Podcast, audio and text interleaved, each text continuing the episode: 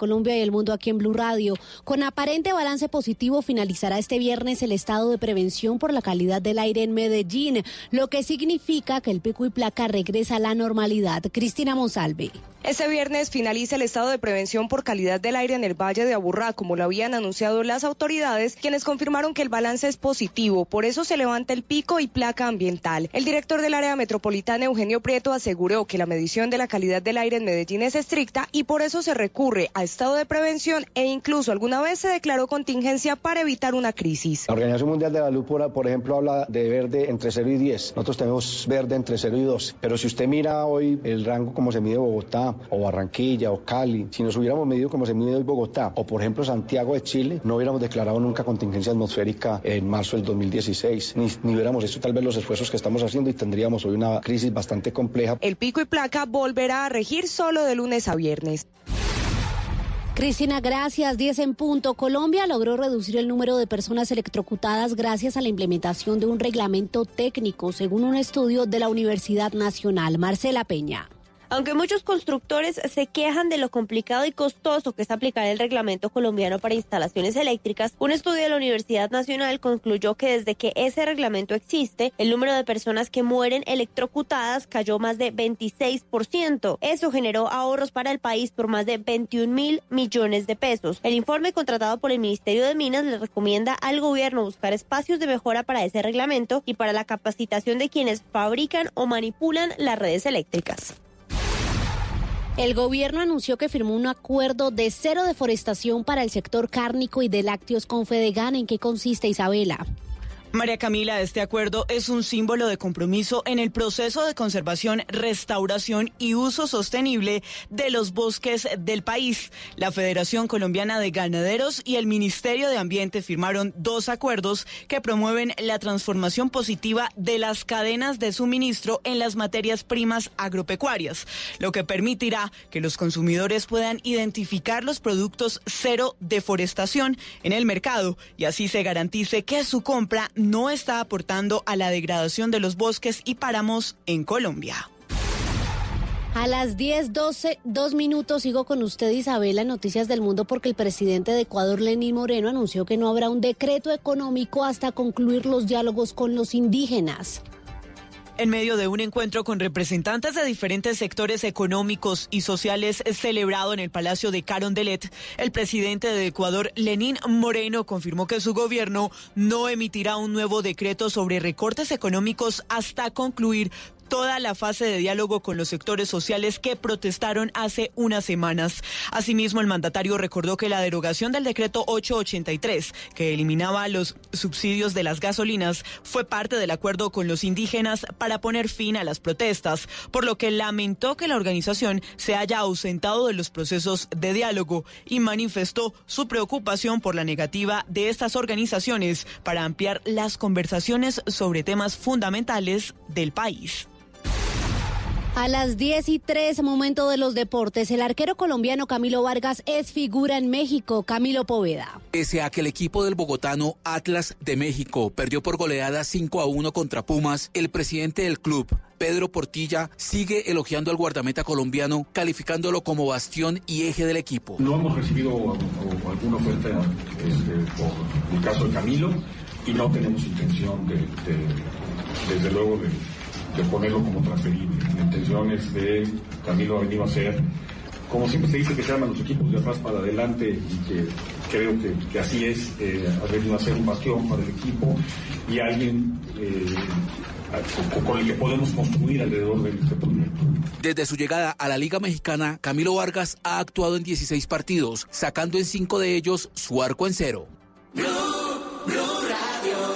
Noticias contra reloj en Blue Radio. A las 10 de la noche, cuatro minutos, la noticia en desarrollo. Estados Unidos anunció este jueves sanciones contra el sector de la construcción de Irán, que según Washington está vinculado a los guardianes de la revolución, el ejército ideológico de la República Islámica de Irán. Otra noticia en desarrollo. Militares surcoreanos anunciaron el jueves que Corea del Norte lanzó dos misiles de corto alcance desde la provincia de Pyongyang del Sur. Su trayectoria fue de aproximadamente 370 kilómetros. Y quedamos atentos a la empresa Boeing que anunció el jueves que decenas de sus aviones 737NG no podrán volar hasta que se reparen unas fisuras descubiertas en su estructura, un problema que se añade a las dificultades de la compañía estadounidense en los últimos meses. Muy bien, es todo de noticias, ampliación de estas y otras informaciones en blurradio.com. Pueden seguirnos también en Twitter, estamos como arroba blurradioco. Continúen con bla bla blue. El mundo está en tu mano. Escúchalo. Noticias de Colombia y el mundo a partir de este momento. Léelo, entiéndelo, pero también opina, Con respecto a la pregunta del día. comenta, Yo pienso que critica, Y sí, pienso que... felicita. Vean que el pueblo lo está En respaldando. el fanpage de Blue Radio en Facebook tienes el mundo y un espacio para que compartas lo que sientes. Búscanos como Blue Radio en Facebook. Tú tienes mucho que decirle al mundo, porque en Blue Radio respetamos las diferencias. Blue Radio, la nueva alternativa.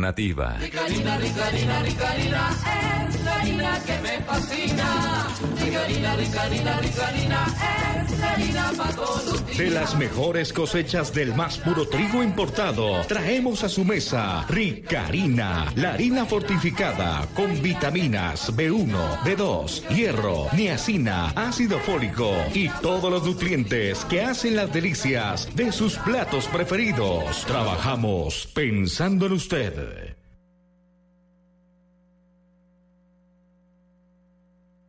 Estás escuchando Blue Radio, un país lleno de positivismo, un país que dice siempre se puede. Banco Popular. En el mundo de antes escuchabas Amor, ¿y si nos vamos para San Andrés? y tenías meses de planeación. Hoy escuchamos Solo por hoy, 60% de descuento para viajar a San Andrés. y eso no te da mucho tiempo. En un mundo que va así de rápido necesitas una tarjeta de crédito express. Solicita la tuya y te la entregamos fácil, rápido, sin papeles y lista para usar, para que las ofertas de viaje no se vayan volando. Banco Popular.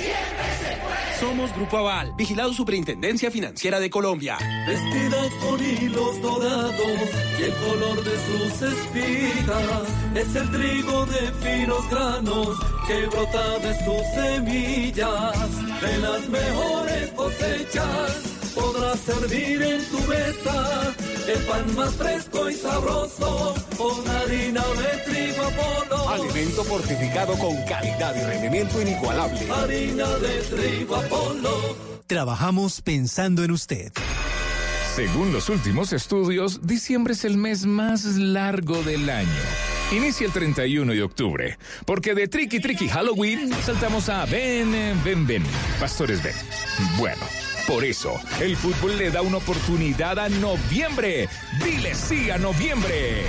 Este sábado, 2 de noviembre. Final de la Copa Águila, Cali Medellín, desde las 5 y 30 de la tarde. Blue Radio, dando oportunidades. Blue Radio, dándole una oportunidad a noviembre. Blue Radio, la nueva alternativa. Vestida con hilos dorados y el color de sus espigas es el trigo de finos granos que brota de sus semillas. De las mejores cosechas podrás servir en tu mesa el pan más fresco y sabroso con harina de trigo Apolo. Alimento fortificado con calidad y rendimiento inigualable. Harina de trigo Apolo. Trabajamos pensando en usted. ¿Qué se requiere para una buena conversación? Un buen tema, un buen ambiente, buenos interlocutores, preguntarles a los que saben y dejar que todos expresen su opinión. Cada noche encontraremos los ingredientes necesarios para las mejores conversaciones en Bla Bla Blue. La manera ideal de terminar el día y comenzar uno nuevo. Aquí comienza Bla Bla Blue. Conversaciones para gente despierta. En vivo, desde el estudio principal de Blue Radio, en Bogotá, Colombia. Aquí está Bla Bla Blue. Ey, ey, ey, buena noche Colombia, ¿quién más? Muy buenas noches, bienvenidos. Muchas gracias, 10 de la noche y 9 minutos. Esto es Bla Bla Blue. Este es el primer talk show que se hace en la radio en Colombia y va a ser el último si ustedes no lo escuchan. No, señor, no, señor. No, no, Sí, no. por no me favor. gustan esas risas. No, no, Sean no. serios. No me da risa, no me da risa. En Bla Bla Blue siempre tenemos un invitado en la primera hora. Hoy, invitados, vamos a rumbear. Esperemos esto que la gente, bueno. sí, la gente está calentando para sus fiestas de disfraces, pues les tenemos buena música, buena, buena, buena rumbita de aquí a las 11 de la noche. Después de las 11 de la noche, eh, trataremos de hablar en serio. Hoy vamos a hablar en serio del origen de- del Halloween. eh, del origen de la fiesta del Día de Todos los Santos y del, del Día de los Muertos, que es una fiesta en México que es importantísima. Y para eso regresa a los micrófonos de Blue Radio. ¿Quién? Sí, señor. Volví, bebesaurios. Volví. ¿Era necesario disfrazarse de esa forma? mis beboides. Mis beboides. volví, volví. Se disfrazó. Hoy estoy más disfrazado, hoy estoy disfrazado de humano. ¿Sí? Sí, sí, sí. Con olor al miscle. Se, le siente el reptiliano. El reptiliano, la transpiración, la babasa. Beboides. Pero la gafa oscura cambió de gafa oscura, se le ve linda. Claro, claro. Es que para pasar desapercibido entre las lagartijas. Muy bien. Uy, ¿qué? ¿Qué? ¿Qué fue ¿Qué eso? poniendo Esteban? es que Esteban Cruz. como volví, volví con toda y soltero. Tengo, tengo una gran acumulación de verborrea. Auxilio, me desmayo. pero a ver, ¿qué dice eso? Tráigame media de guaro. Auxilio, me desmayo. Tráigame media de guaro. No, no, nunca no. Es que remix. Remix, lo mejor es No remix. Nintendo. Es ella que te está mintiendo. No es Sony, no es Nintendo. Es ella Y eso no fue una cuña. mintiendo. Quiero, quiero decirlo. Don Esteban Cruz, bienvenido de nuevo a Bla Bla Bla. ¿Cómo me le va? Muy bien, muy bien, muy feliz de estar aquí, que, que el público esté allá escuchando, es realmente para mí emocionante, es como cuando uno se encuentra otra vez a un primo, a un tío, a un papá que no ve hace mucho tiempo. ¿Sabe por qué, señor? Porque está su casa. Gracias. Y la siento como tal. Claro Y a está su casa. Claro, y a los que están al otro lado los siento también como parte de mi familia. Hay arroba Cruz escribiente está esta noche en Bla Bla Bla porque eh, nos va a acompañar todo el programa. Bueno, bueno, aquí está a las 12 de la noche y en la segunda hora vamos a entonces a enfocarnos en el tema del Halloween, ¿no? Origen de esta celebración, el origen de la fiesta de todos los santos, que es la que se celebra el, eh, el primero de noviembre. Y el 2 de noviembre, el Día de los Muertos o de los, eh, de los muertitos, como les dicen en, en México. Sí, cuando yo venía para acá hay un montón de gente disfrazada de Catrinas, entonces Sí. vamos a hablar de eso. Y de Coco. De Coco, exacto. Claro, no Coco el de Okidoki, un saludo para él si está por ahí. Pero vamos a hablar. claro, el, hombre nos escucha a veces. Pero, pero no, vamos a hablar es de Coco, eh, no tampoco la, la- el coso peludo ese blanco por dentro, sino de Coco, eh, el de los dibujos animados y de dónde sale ese mundo y ese universo que está en esa película, El Día de los Difuntos en México. Bueno, eso estaremos hablando entonces después de las 11 de la mañana, eh, de las mañanas de la noche. Pero también seguimos. No, no dejamos, no dejamos hablar a Néstor, no dejamos a Néstor eh, hasta las 11. Sí, que se callen esto que seguimos nosotros Hasta la una, de que no venga Camila. Camila tampoco, que se quede en su fiesta. Hasta las 12 de la noche estaremos entonces con don Esteban Cruz y después de las 12 las líneas estarán abiertas para todos ustedes. El 316-692-5274, la línea de Bla Bla Blue, porque aquí hablamos todos y hablamos de todo. Se tocan todos los temas, hablamos libre, que hay micrófono abierto para todo el mundo. Sí, señor. Y hablamos todos los temas, así que prográmense porque vamos de aquí hasta la una de la mañana. Ahí sí dije bien, la mañana. Sí. No dije una de la noche. nada de... No, pero... ¿Pero que de- quiere hasta la una de la tarde? Si quiere, no, hágale tampoco. derecho. Tampoco ¿Qué- hasta qué la una de la mañana. Desayu- Desayuno se aceptan. Sí. en Calle 103, 69. Bueno, ya, No, mentiras. cuidado.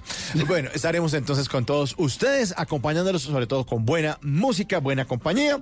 Y este programa no se hace solo, este programa lo produce el señor Diego Garibello. Ah, sí. qué grande. Gary, exacto, ese mismo. Hola, soy Gary. Exacto, el Gary. Muy bien. El Gary, el número 10 en la producción de Blue Radio. Y el que le está poniendo el Hola, soy Gary. Se llama Rafa el Cuate Arcila.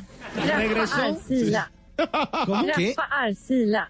No, no, no, no, no, yo pensé que ese, ese viaje a México le iba a mejorar, que, que iba a cambiar, pero no, veo que fue peor. No, Rafa Arcila, el control master aquí de Bla Bla Blue, estuvo en México, les queremos contar a los oyentes, estuvo para, yo no sé qué estuvo, ¿qué, carajo se fue a hacer a México? Rafa, abra el micrófono y nos cuenta, buenas noches, Rafa. Hola, señores, ¿qué tal? Buenas noches. Uy, ¿qué tal la voz? ¿Qué tal? Qué entonación. Esto se llama voz de locutor. Eso es. ¿Qué estuvo haciendo en México, señor? Hombre, pues estuve en un Congreso Internacional de la Voz, donde se reunían los más máximos exponentes de- del doblaje del cine, todo lo que ustedes ven en las películas eh, en la TAM, o bueno, la Latinoamérica, como le llaman. Ay. o sea, no se les llama TAM. La TAM. Como le llamamos los entendidos. Sí, sí, sí. Nosotros dijimos la TAM, que es Latinoamérica. Pues ahí estábamos con unos grandes personajes de, de todo ese cine de la infancia y de lo que pasa ahora en, en todo ese movimiento de, de la locución. Y bueno, y ahí aprendimos muchas cosas. Eso tiene que hablar así. ¿Y, y le enseñaron a hacer voz de muñequito de esa vaina o no? No, todavía no, pero se lo tengo para semana. Sí. Ah, bueno. Hola, soy, hola, soy Royalito. Muy bien. Muy bien. Este, entonces, ese señor que está ahí en la consola se fue a hacer el curso en oso, vino con picante, con mezcal, con de todo. Pero trajo regalos. Sí, trajo importante. Muy importante, Rafa. Muchas gracias. Estamos entonces listos. 10 de la noche, 15 minutos. Mi nombre es Mauricio Quintero y le damos la bienvenida a Crypto Nita.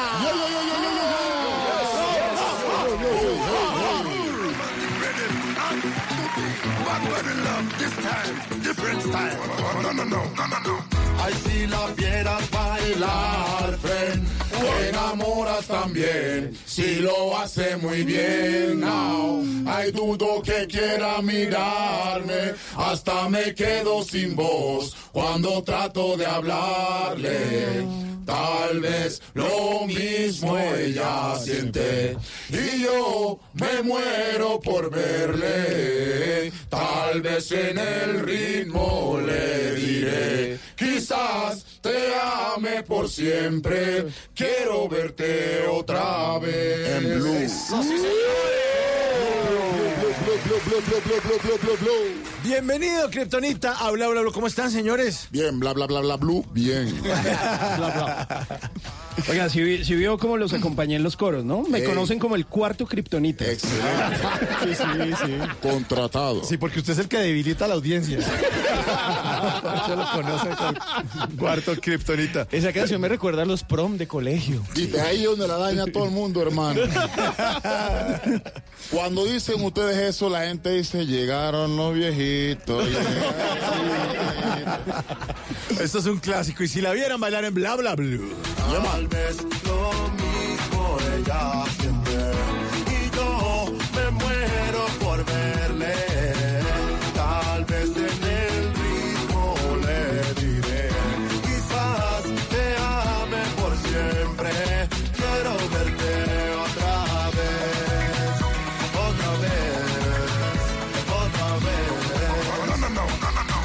Está muy buena, bueno. Ay, de mírala, Kryptonita en bla bla blue. Ellos son Jensi. Buenas noches, señor. Buenas noches, buenas noches para mi público. ¿Cómo está la gente? Estamos con Psyker también. Yes, yes. Psyker en la casa. Bla, bla, bla, bla, blue. Bla bla bla bla blue. Y como un oro chiquito, Don Goldie. ¡Epa! Bla, bla, bla, bla, blue. Gol en el área. Bueno, ¿dónde está Kryptonita que se perdió una cantidad de años, hombre? ¿Ah? No, no, no, no, no, ¿Qué, qué, no, qué, qué? estamos muertos, estamos de parranda. Sí lo notamos, sí lo notamos. Sí, no, no, no, no. La verdad que habíamos hecho una pausa leve. Eh, estamos dedicados a proyectos personales, eh, apoyo de nuevos artistas en Panamá. Pero también preparándonos para entrar, tú sabes, en la nueva ola. Nosotros venimos de la época en que no existían redes sociales, una época de, de cero tecnología. Ajá. y estamos viendo cómo ingresábamos a este nuevo momento donde tenemos que entrar duro con todo esto de la tecnología y bueno, y que el público nos acepte y que les guste lo que hacemos.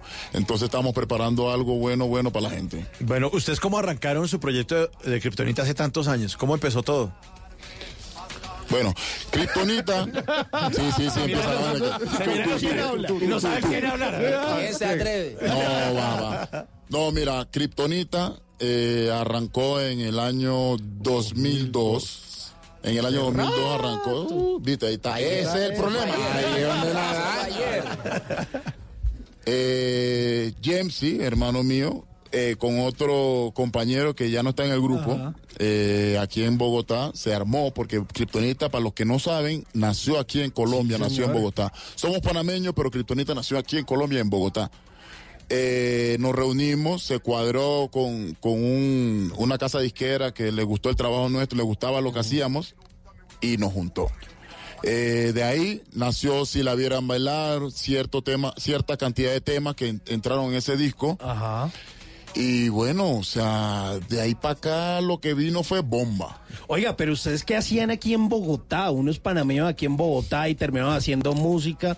¿Cómo aterrizaron aquí en Colombia? ¿Cómo Gira, gira, gira. Uno venían de gira, otro estábamos aquí, nos encontramos. O sea, uno venían de gira de, de otro grupo musical, como el DJ. Mira, el DJ, este DJ es como... Este hay que tener... Ey, hay que tener cuidado con el DJ porque el DJ llegó con otra agrupación aquí a, a Colombia y terminó y regresó con nosotros, se quedó con nosotros. Bueno, y entonces ustedes se juntaron aquí en Bogotá, cada uno estaba en sus proyectos personales. ¿Y, y de quién fue la idea? ¿Qué hubo? Venga, juntémonos y hagamos Kryptonita. No, entre todos, o sea, llegamos, vimos todo, eh, presentamos un plan de trabajo, varias canciones, gustaron, les gustó a la disquera y de una, o sea, dijeron, no, listo, vamos con esto, vamos con esto y arrancó lo que hoy en día se conoció como Kryptonita y se conoce como Kryptonita. ¿Y quién le puso ese nombre? Bueno, es una fusión radioactiva. bueno, hu- hubo, tuvimos varios. Eh, teníamos compañeros que, que trabajaban en los cuentos de la cripta, como en ese tiempo era el boom, Ah, el boom era de la cripta, El gato volador. Sí, entonces. Y que le llenen el cubo de leche y todo eso. ¿Y quieren chorizo? Esto bien, bien chorizo. Ey, pero aguanta, aguanta. Ustedes están hablando de vainas que muy nuevos y vainas se saben todas esas canciones que no son nuevos, nada, brother. Entonces están los compañeros acá de gira, nos reunimos y bueno, la gente conocía mucho de la cripta y nosotros que hablamos siempre de la fusión, la fusión Se asoció. bueno, se asoció cripta, criptonita, entonces ahí fue que vino la derivación del nombre. Pero hay música urbana desde los años 90. Y ahí sí se me cae la cédula, pero yo eh, me acuerdo del, del general. Claro. El de muévelo, muévelo. Es sabroso. ¿Y, y qué más estaba sonando por esa época? ¿De qué se acuerdan que, Eso, mira, aquí en Colombia sonaba el género de Cartagena. La champeta. Champeta. El afinadito, me acuerdo mucho de eso, Saiyajin. señores, esa gente, eso. Eh, sonaba mucha música de Panamá. Puerto Rico no había incursionado todavía acá en, en- en Latinoamérica. Aquí en Colombia tampoco había sonado muy duro. Se escuchaba, era cripta, lo que venía de Panamá. La champeta. eh, oye, esa canción que está por ahí. Ahí está, ahí está. Eso, eso. Ese tipo de canción era lo que se escuchaba en ese momento. Era, eh, eso era lo que mandaba, era champeta, reggae y raga. Ajá. ¿Y ustedes le presentaron ese proyecto a qué disquera o cómo fue la cosa? Bueno, nosotros arrancamos con Record Record. y Universal Music. Y ahí entonces ellos les dijeron, organicemos esta vaina. ¿Y dónde grabaron? Bueno, grabamos en, en- en el estudio del maestro Robert Taylor y otros Ah, estudios. un ahí. grande, un grande Sí, Robert señor. Taylor, que Master, siempre master. involucrado ahí con el género urbano, ¿no? Así es, así es. ¿Y, ¿Y con qué artistas ustedes compartían escena en ese momento? Porque me imagino que ustedes hicieron gira por toda Colombia, fiestas de Ey. colegio, universidades. Brother, Se- Se sonríen apenas. brother, La lista larga. En Porquerías entonces- están acordando. Oye, en, es- no, en eso entonces era que estaba sonrisita. el nacimiento, eh, eh, para esa época estaba el nacimiento del artista que en este momento está considerado como el más grande de- del género urbano en Colombia. Cosas de la vida, ¿no? En ese entonces era el nacimiento de él. Sí, en ese tiempo eh, nos fuimos a presentar un concierto en Medellín. Sí. Y, y era el arranque del el gran artista ahorita mismo, J Balvin. Sí, sí, sí, Él sí, nos sí. abrió el concierto en Medellín. Está Cri- Cri- Kryptonita. ¿Qué año Páez. era? ¿2002 también? Sí, eso es, por favor. No, no, no, no, no. 2000 y algo. 2000 y algo. Ese es como sí, 2000. tú puedes hablar del Ocho, 200, nueve. 200 algo para allá. 2002, 2003. Pues. No, no, ya. Una vaina por ahí. Por ahí ¿Y, va. y con quién más además de Balvin? Por ahí estaba No, Latin Fito Dreams. Páez. No, con bastante. Ah, Latin Dreams. Ah, de Colombia estaba Latin Dreams. Estaba. VIP, estaba. VIP. Había uno de que. Medellín que eran de que zona preta. Zona Ah, Prieta, sí, Zona sí, Prieta. claro. Pero ¿cómo así compartieron tarima con Fito Páez? Sí, Fito ¿También? Páez, Fito Páez estaba. Eh, bueno, Checo Acosta. Oiga, buen festival ese. Con Fito, ¿cómo fue esa vaina? Además, Fito violento. que hace pop, hace otro Bueno, bueno, género. O sea, eso fue un concierto bravo, fue un concierto excelente, fue un concierto de, de una de una fusión de, de géneros ahí. Y acá también me acuerdo a Andrea Echeverry Sí. y el grupo de rock este, como de escape. Esca- Escape. Eh, ¿Cómo se llama? Eh, Doctor Doctor Crápula. Crápula, Ah, ese claro. Doctor Crápula. Esos. ah, Sí, pero Doctor eran bien crossover, ¿no? Sí, no, no, o sea, lo que pasa es que antes, en los tiempos, de antes. Bueno, ey, eso suena feo, tú loco, mismo. suena feo. Ayer. Ey, no, no, Mejor diga ayer. Hace un par Ayer. de, hace un par de días. Hace pues. un par de años atrás. En otra década. En otra década, o sea, éramos como crossover, o sea, se mezclaban muchos géneros en la misma tarima. Ahora es que todo se ha mandado por género y ve que boom y boom, cuando es chispum, chispum, chispum, es chispum. Y cuando es... eh, eso, ¿eso qué ¿Ese qué es? Me lo acabo de es tu turno. Eh, pero uno, no puede inventar una vaina.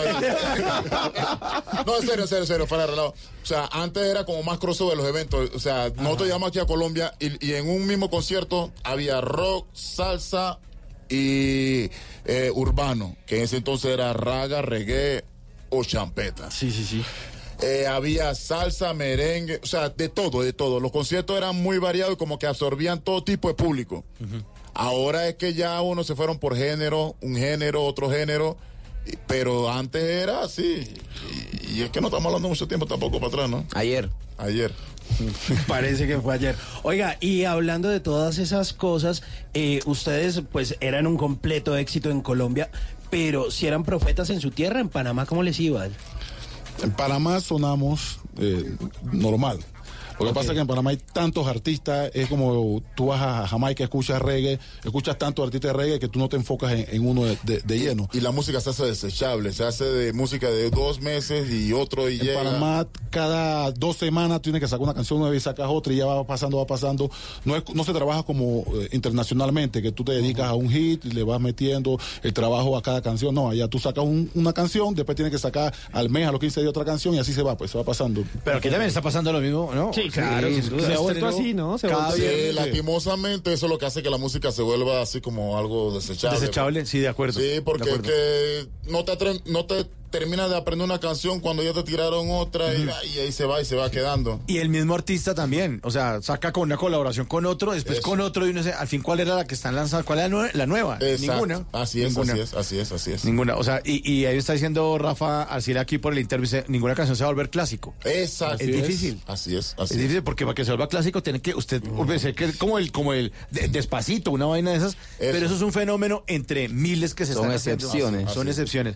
Aquí, Oye. en Colombia se lanzan canciones cada viernes. Eso. Y es sí, pero eso es como producción en serie. Exacto. Eso va saliendo. Arroz. Sí, Y no hay clásico, y no hay clásico, no hay clásicos. La ahí. cinta sin fin así, bien, se vienen las canciones de todos. Oye, y hablando de cosas nuevas, quiero presentarles al nuevo integrante de Kryptonita aquí al White Psycher, Yes. que ¿Qué lo tal? tenemos ahí, que lo tenía como callado. No, no, estoy, estoy escuchando la historia. Estoy escuchando la historia. Es que, es que estoy escuchando. Es que, es que estoy, escu- es que estoy escuchando la Que tú no historia. eres tan nuevo nada Porque tampoco. nosotros, o sea, estoy escuchando la historia porque las personas jóvenes como yo de esta época, lo de esta época tenemos que escuchar qué fue lo que pasó. ¿Qué fue lo que pasó? Bueno, pues entonces, bien, eh, para mí es un honor estar aquí, eh, formar parte de la agrupación Kryptonita. Eh, acá con el compañero Jamesy estuve en el colegio, compartimos mucho. Entonces no eres nuevo nada. Eh, Sí. No, lo que Sí. pasa es que él lleva ¿Cómo así, como tres así? años Yo- más allá que yo, No. pero bien. Y pues estamos aquí eh, trayéndole nueva música a la gente de Bogotá, a la gente de Colombia, de toda Latinoamérica. Eh, Kryptonita fue, es y seguirá siendo una agrupación con mucho peso, con mucho renombre, y a eso veni- vinimos aquí. Pues en minutos estaremos lanzando lo nuevo de Kryptonita aquí en Bla Bla Blue. Otra vez. Si la vieras bailar, ven, te enamoras también. Si lo hace muy bien, oh, hay dudo que quiera mirarme. Hasta me quedo sin voz cuando trato de hablarle. Y ahora en Bla Bla Blue venimos a robar. Muchísimas gracias. Venimos a robar porque vinimos a, a robar, a robarnos unos trinos. pero los Ah, no piensen mal. No piensen mal. 10 de la noche, 28 minutos. Estamos con Kryptonita. Señores, ¿cómo son sus arrodas en las redes sociales? Ok, los arrobas, primero que todo el arroba del grupo. Sí. El arroba del grupo es Kryptonita Oficial. Kryptonita con K y la segunda I es Y. Kryptonita Oficial. Así en todas las cuentas de redes sociales, plataformas digitales, YouTube y todo lo que usted quiera saber sobre Kryptonita Oficial. En cuanto a, la, a, la- a las cuentas personales, en mi caso es Psyker con Z K D1. el uno, el único, Psyker D1. Ajá. Sencillito. Sencillito. ¿Y la suya, Jamesy? J-E-M-C507. Uy, ¿cómo? Aguanta, aguanta, perdón. Lotería. No le estoy pidiendo el número del pasaporte, el número del pasaporte. Sí, aguanta, no James sea- C, o sea, J-E-M, raya en el centro, C de Coco, 507, que es el ID de Panamá. ¿Esa vaina qué significa? 507 PTY. ¿Y usted, Goldie? ¿Las suyas? Así mismo, como lo dijiste, así, Goldie 507 PTY. Ah, bueno, claro, PTY, que es la, Panamá, lo que sale en las maletas cuando uno va para Panamá. Exactamente. ¿La maleta dónde va? ¿Para Panamá? Epa, así es. Bueno, venimos a robar porque venimos a robar. Arroba Frank el Flaco, eh, como se, ya, se hace llamar el gran comediante de Medellín, Frank Martínez, que ha estado aquí también en Bla Bla Blue.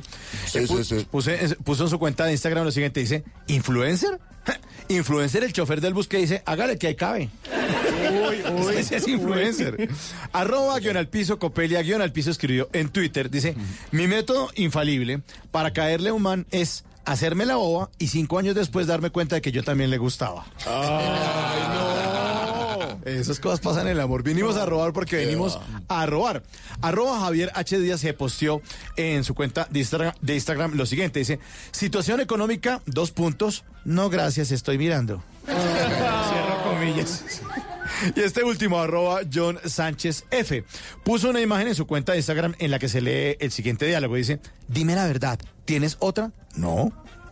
No me mientas, ¿tienes otra? Que no, gorda, no tengo más empanadas, no joda, ya se comió cinco. venimos a robar porque venimos a robar. Ay, dele otra empanadita. Bla bla blue. Conversaciones para gente despierta. Yes. Yes, sí. Yeah, man. Esto es Kryptonita aquí en Bla Bla Blue. Estamos en vivo, papi. Tú sabes. Yo no voy a llorar ni a seguir rogándote. Si tú quieres irte, vete. Yo no pienso detenerte. Ya yo me cansé de que tú no pienses en mí. Y por eso voy a vivir mi vida al garete. Y hoy me voy sin ti a curar mi herida, bebiendo tequila en una cantina. Y hoy me voy sin ti a curar mi herida, bebiendo tequila en una cantina. Oe, oe, oe, oe, oe, oe, oe. Mujer, no corras ni te vistas que no vas, que no vas. Oe, oe, oe, oe, oe. Oe, corras ni te vistas que no vas. Bla, bla, bla, bla, blue. Lo nuevo de Kryptonita, tequila en Bla Bla Blue. Sí, y, y apenas para Rafa Arcila que acaba de llegar de México. Sí, apenas, apenas para que se los tome todos. Oiga, eso suena, eso suena distinto a lo que habían hecho naturalmente, como es obvio luego de tanto tiempo, pero, pero tiene como el- Eh, pero vas con la vaina todavía, pero tú sigues con la cosa, bro. Luego de Sí, algún tiempo. herida. Oye, chico, Saca ¿qué la pasa? herida. Que, oye, eso duele, chico. Pero, pero tiene, tiene el toque de kriptonita, pero aquí ya se siente como el, el reggaetón, ¿no? O sea, le meten como e- esa modernidad a esa música que, que O ya sea, traían. Eso, eso es lo mismo. O sea, lo que pasa es que Kryptonita siempre se ha caracterizado por buscar una fusión entre el género urbano. Bueno, lo que habíamos hablado hace un rato que en ese entonces se llamaba raga y reggae y champeta, le decían de Sí, muchos nombres, ah, esa mezcla, o sea, el urbano como tal. En este caso ya lo modernizamos, nos metimos un poquito de tecnología, lo mezclamos con, con la música popular de aquí de Colombia, con parte de, de, de género, de música eh, de México, estamos hablando de corridos y de norteña. Sí, por ahí hay un par de... Eh, hay tubas, cosas así. Eso que como que da la esencia de esa fusión, pero una fusión bien acoplada, que eso es lo que identifica a Kryptonita. O sea, hacer una fusión con ritmos latinos, ritmos caribeños, ritmos que, o sea, que te en la discoteca te hagan mover el esqueleto, te hagan, o sea, que tú puedas cantarlos, dedicarlos y que los puedas bailar al tiempo. Por eso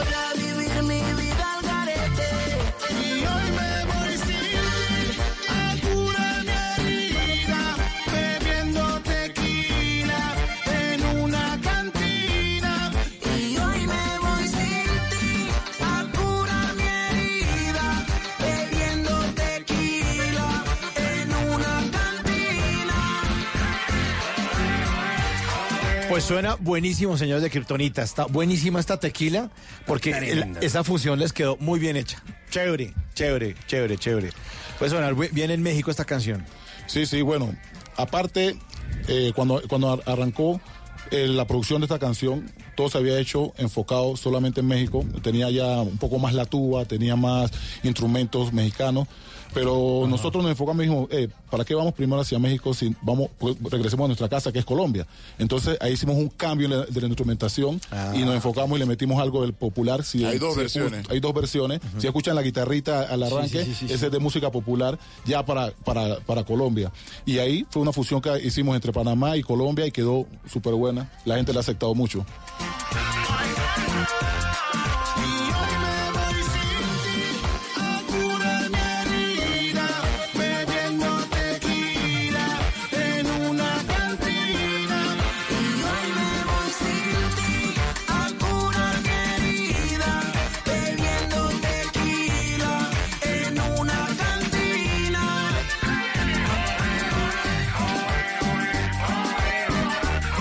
Oiga, suena chévere la tuba. suena buenísimo. Suena como ponerte un tubo. Bueno, ¿y ustedes qué? ¿Cuándo se metieron al estudio? ¿Dónde grabaron? ¿Con quién fue la vaina? Bueno. Ah, déjame- hable, déjame- hablar, déjenlo hablar. déjame Pues, hablar, quiero- déjame al hablar, joven, al joven, al hablar. joven Al pelado, grupo, al al pelado, muchacho, muchacho. Bueno, en cuanto a la producción de esta canción, ahorita mismo nosotros estamos, bueno, nosotros somos, somos todo. Aquí tenemos, así como él mismo dice, que dicen acá que él es el que patea el córner y él mismo lo cabecea. Entonces, él produce la música. JMC. Él, exactamente, JMC produce la música, él graba, hacemos los arreglos y la canción nace, en, nace pues en una conversación con un amigo aquí del compañero que vino de México. Con una botellita. Con una botellita de tequila. Aparecieron las llaves, Y ahora entre sí. una historia y la otra. Con razón. Y entre una historia y la otra, pues sale la idea. Nos sentamos a escribir, analizamos, vemos que sí, que no. Oye, ven acá, vamos a, vamos a hacer algo por aquí. Ellos dicen que a ninguno le pasó, pero yo creo que sí. No, no, no, no, no, para nada. Entonces, al final, al final. Son los despechados, di la verdad. se crea el producto, pero no con la intención de lloradera, porque quizás el enfoque que se da que yo me voy sin ti, que mi herida, pero no es una cuestión como que yo me voy a poner a llorar en la barra. Es que yo me liberé. Sí, no, tampoco no, no, ya. no produzca pesar No, no, tampoco. no, no, no, no, para nada, para nada. Esto Sí. es celebración. Poco ¿eh? dignidad ya, No, no, no, no, para nada. Entonces, pues eso es el tequila. O sea, la producción de esta canción es enfocada para todo el público, ya para el público que le gusta bailar, que le gusta divertirse, que le gusta saltar. Esto no tiene un público específico, no es una cuestión urbana como tal. O sea, puede escucharla cualquiera persona de cualquier edad. No hay ningún problema. Pero porque vuelve y traba con la edad, hermano. Sí, sí. Soñaba con tu cuerpo y devorándote Mientras tú en la pista con los otros revolcándote Pero ese tiempo ya pasó, ya mi vida renovó No te vistas Quieres estar libre, bueno ahí te va Ahora sí soy Pues está tan buena esta canción eh, Tequila de Kryptonita, pues que vamos a sacar la grabadora. Ah, ¿la Sí, trajo sí, traje la grabadora. Hágale, A ver, hágale, sáquela. A ver, a la grabadora aquí. Y mm, poner mi cassette. Yo acepto que soy cuchito, entonces ando de grabado. Eso, listo. bueno, eso. Para preguntarles a los señores de Kryptonita, eh, de su vida o de la carrera de ustedes, de la vida de Kryptonita, eh, ¿qué les gustaría retroceder y volverle a darle play? Un momento que ustedes dicen, ah, ese momento Kryptonita sí fue muy bueno. Retroceder y volver a darle play. Para mí, el primer concierto que tuvimos aquí en Colombia fue excelente. O sea, aquí en Colombia el primer concierto de Kryptonita para mí fue una cosa inolvidable. O sea, hemos tenido, nosotros hemos viajado por Latinoamérica en muchos países, pero la verdad es que como se vive aquí la música, como se vive aquí el medio musical, los artistas, es una cosa increíble, los quieren mucho. O sea, tú vas a Panamá y en Panamá, ah, ah, señor Clooney, ah, qué bien. ah, no, ese es Fito Pa- ah, qué bien. Pero aquí uno es artista, o sea, aquí la gente te ve, ay, fulano de tal, qué chévere la foto. ah. En Panamá, ese Will Smith, ah, bien, qué bien le va, que le vaya. ¿Y ese concierto en dónde fue? En el Campín. En el Estadio del Campín. ¿Y, y con quién estaban ahí en el campín? Jean Paul y... Don Omar. Don Omar, Jean Paul. Uy, estaba bueno ese combo, ¿no? Yeah, man. En ese tiempo que eran las tres potencias musical del género urbano, bueno, que todavía sigue siéndolo, eh, estaban reunidas en ese momento por Jamaica, Champol, por Ajá. Puerto Rico, Don Omar, y por Panamá. Sí, pero ahora la potencia es Colombia, bro, no te, no te equivoques. No, yo sé. pero En ese tiempo, en ese tiempo, cambiaron. No, pero es que, pero es que Puerto, Puerto Rico y Panamá son los papás del género y eso sí es innegable porque por ahí se fueron fusionando los géneros de los que hemos hablado y ahí fue que empezaron todas esas fusiones y después apareció, eh, bueno, de- todo este tema del general, eh, Don Omar, Daddy Yankee, Nicky Jam. Ah, no, ahí nació, Nació. Hay que ser realista y nació, nació. Ahí nació. O sea, la disputa está entre Panamá y Puerto Rico, pero porque uno tenía 85 años y el otro tenía 84, pero el género nació en Panamá. Eh, el, el, ur- el reggae español, porque se llama así, el reggae en español nació en Panamá, sí, señor. que luego adoptó el nombre de reggaetón, porque fue el nombre que le dieron internacionalmente los puertorriqueños en Estados Unidos. Eh, que hoy en día, con tantas fusiones, con tantas, o sea, ha tenido muchas variaciones y ha cambiado, porque ha cambiado en total. Y yo soy honesto, y la real es que ahorita el, el poder está por estos lados, el poder está por el sur. Exactamente, sí, es cierto. Bueno, voy a, voy a devolver aquí eh, el, a ver, el cassette. Listo, el- eso. ¿A qué les gustaría a usted darle pausa? Algo que están dando y dice, no, mejor que, que se quede quieto. Pausa. Chanfle. Dilo, dilo, dilo, dilo sí, con toda. A las malas energías. ¿Sí? A las malas energías, a, bueno, a muchas situaciones que, que, que han pasado. Quisiera darle pausa y que eso se alejara de, de- de nuestras vidas y, y seguir así. normal. Hay mucha envidia. Se puede decir algo así, pero bueno, nosotros somos unas personas muy profesionales que Sí. venimos a hacer nuestro trabajo y para adelante. Sí, cuando, los- cuando los artistas son grandes y son buenos, van para adelante. Sí, eso con la calidad no se pelea. Bueno, y este último, a ver, aquí mueve la grabadora para preguntarles qué les falta por grabar o darle rec a Kryptonita. ¿Sabes qué? ¿Qué nos falta? ¿Qué nos Rodri, no falta? bota el agua para que Ah. ¿Qué nos falta por grabar? Bueno, eh, pienso yo, de lo que se me ocurre, lo que hemos estado trabajando en todo lo que va del año y de las canciones que tenemos listas ahí ya casi preparadas para cuando vayamos culminando con lo que es la promoción del tequila, me parece que una baladita, algo así más, más lento, porque salsa tenemos, tenemos mm, eh, bachata tenemos, tenemos rap, tenemos trap, o sea, tenemos una variedad de, de- de- de ritmos que, que los tenemos ahí en la maleta guardaditos para irlos pues sacando poco a poco, pero dejando en cuenta de que, de que lo de Kryptonita es fusión. El Kryptonita no lo van a escuchar encasillado en una sola línea porque se pierde la esencia del grupo y eso es lo que no se quiere.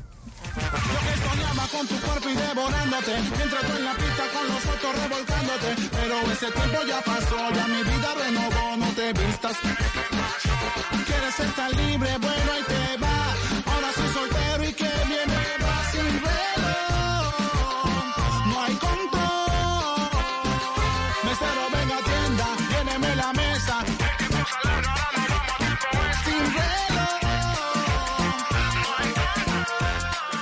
Lo que algún día fue noticia, hoy es historia. En Bla Bla Blue, antes de que se acabe el día.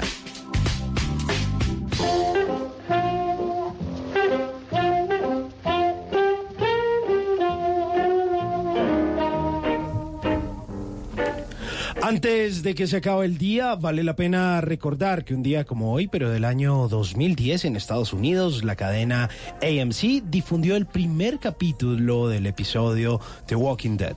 The Walking Dead es una serie de televisión creada y producida por Robert Kirkman y Frank Darabont, basada en el cómic eh, que justamente había producido, escrito y creado Kirkman.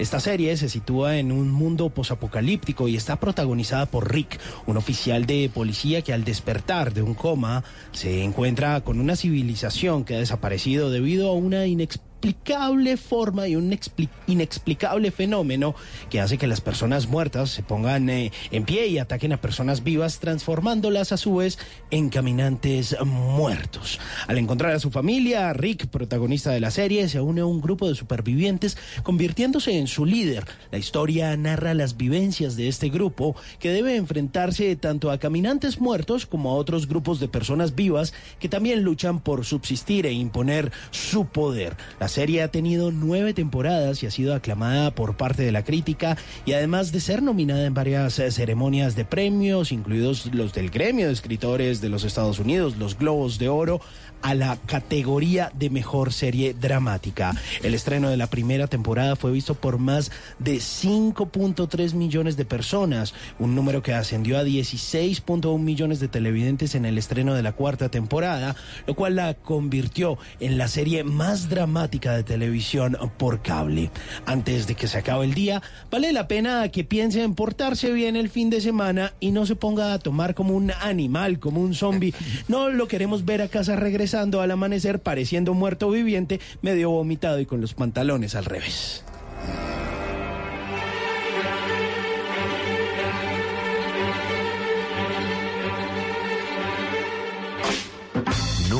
Te irás a la cama sin aprender algo nuevo. Bla bla blue. You're Robbie, huh? From the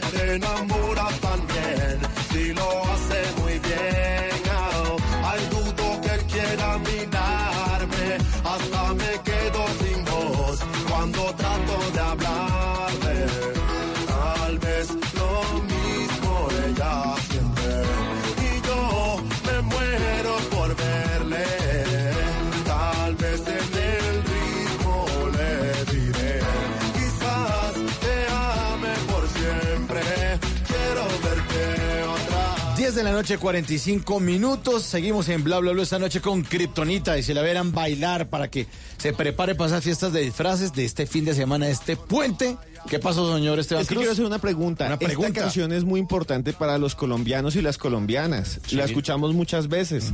Yo creo que usted que nos está escuchando la reconoce. ¿De dónde salió? O sea, mira, te voy a decir la verdad. Este tema, esta canción, nace del gran maestro. O sea, no nace del, del maestro. Mira, Alberto Plaza fue la inspiración. ¿Alberto Plaza? ¿Chileno? Sí, te voy a decir por qué razón. Porque estábamos un día aquí en Bogotá escuchando noticias y salió que Alberto Plaza le había re- le había escrito una canción a la esposa, le había escrito una canción a la hija, le había escrito a todo el mundo le había escrito una canción y dice mi esposa y a mí, yo tengo un esposo artista y a mí no me ha escrito nada nunca. Y de ahí vino el tema, o sea, de ahí, María, ¿cómo salgo si Alberto Plaza no me puede dejar en feo así? De ahí nació la inspiración y dije, bueno, me tocó meterme y ponerme yo serio y fue en el lugar donde todos nos concentramos, donde todo el ser humano se concentra. Ahí mismo fue. Me senté y me puse a escribir. ah, pero ¿saben dónde es la vaina? No, no ahí, ahí nació, ahí nació el tema. Eh, aquí el servidor Goldie se puso a escribir el tema. Eh, inició ahí. Luego de otros días fue pa, pa, pa, pa, pa. Pero la inspiración fue de ahí. ¿Y, y cuánto tiempo se demoró escribiéndola? Bueno, no, o sea, el, el tema, el coro como tal, es la... ¿por qué te estás riendo? Te estás riendo. Lo que pudo haber sido lo que demoró la estancia en ese lugar. No sé, quizás. No, no, no, no, ¿qué pasó contigo? Dele, dele, compañero. No, no, no. Te estás pasado, loco. Bueno, y No, no, no, sí, va, no, a terminar, pero... va a terminar agarrados y se separan. Sí, sí, se acabó, se se separa acabó, después de- No, hombre, qué va, brother. Aquí esto es. Mira, lo, lo que, lo que a este grupo lo hace grande es eso. O sea, que nosotros nos grubiamos, como decimos en Panamá, pero todo así. O sea, nosotros nos queremos como una familia, como hermanos. O sea, James y yo somos hermanos de sangre y este Yo lo tenemos adoptado. adoptado. Ah, viste, lo dijo solo. Sí, adoptado. Sí, sí, adoptado. Se nota el parecido ahí. Sí, claro. Y, el- y el DJ también es adoptado. Ah, claro, sí. No, no, ahí nació la canción. Tres días duró el tema, la composición del tema. Ah, bueno. Listo, bueno, hemos estado hablando del género, hemos estado hablando de varios artistas y pues por lo mismo, pues resulta que hay una eh, sección aquí en Bla Bla Blue que se llama Chazamelo. Para quienes no Chazamelo. Como la aplicación que usted ha visto que se llama Chazam. Y Entonces usted de pronto Melo. pone una canción, le dice el nombre del artista, que cuando se hizo toda la cosa, y bueno, y mucha gente que la comparte. Resulta que ustedes van a hacer en esta ocasión de Chazam Humano. Yo les voy a poner tres canciones y ustedes me tienen que decir, Ah, eso lo hace este artista. Y de ese artista me tienen que contar una anécdota o su opinión. ¿Listo? Ok. De una. Listo, suena la primera canción. Chanfle. ¡Ey! Yeah. A ti nunca. Sé que tú tienes a otra. Será tu sombra.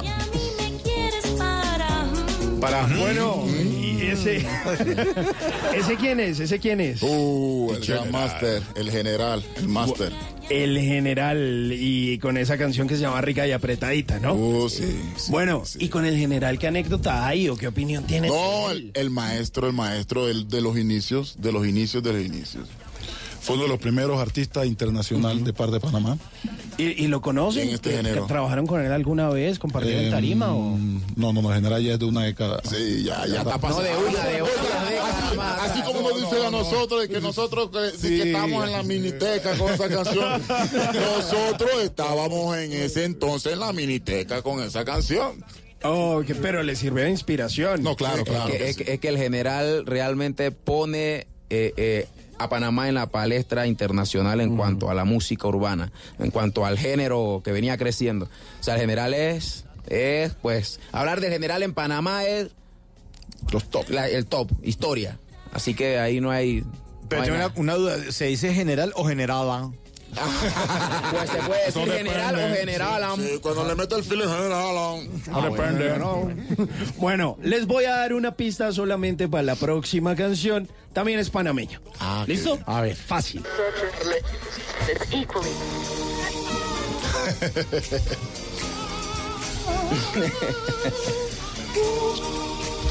La et. La et.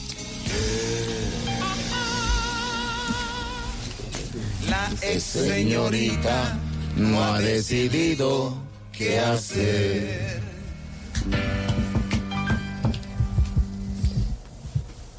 En su clase de geografía. La maestra habla de Turquía, mientras que la susodicha solo piensa en su desdicha y en su dilema. ¡Ay, qué problema! Qué problema. Ey, ese es el máster de máster de Panamá, brother. O sea, hablar de, de ese persona, o sea, hay que lavarse la boca para hablar Sí. de ese hombre. en Hay que tener mucho cuidado con lo que se dice en cuanto a Rubén Blades, o Rubén Blade, o Rubencito, como le quieran llamar, pero es un maestro. Sí, en Panamá para hablar de ese hombre hay que uno tiene que estar eh, firme, o sea, es el máster de máster. Es un símbolo La de... inspiración es un símbolo, así como lo es Roberto Durán, este señor, o sea, son como que el que está ahí, el que está ahí, que no se tocan, son los cuadros esos que están en la casa que toman y que, qué bonito el cuadro. Se mueve cualquiera cosa menos ese cuadro. Y, y con él han tenido la oportunidad de, de charlar o compartir en algún no hay de corretearlo para pedirle un autógrafo.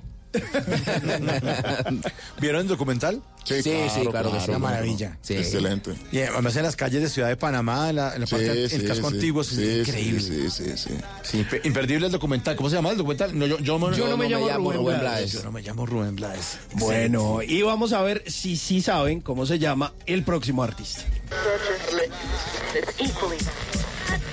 Estamos rompiendo, no estamos rompiendo, muchachos. El negocio socio. Eh, es la que hay. Let go. Y si el pueblo pide Reggaetón, reggaetón. no se lo va a negar. Reggaetón, reggaetón. Si la mujer pide Reggaetón, reggaetón. pues yo le voy a dar. Reggaetón, reggaetón. Y si el pueblo pide Reggaetón, reggaetón. no se lo va a negar. Reggaetón, reggaetón. Si la mujer pide Reggaetón, reggaetón. pues yo le voy a dar. Reggaetón, reggaetón. En bla, bla, blue.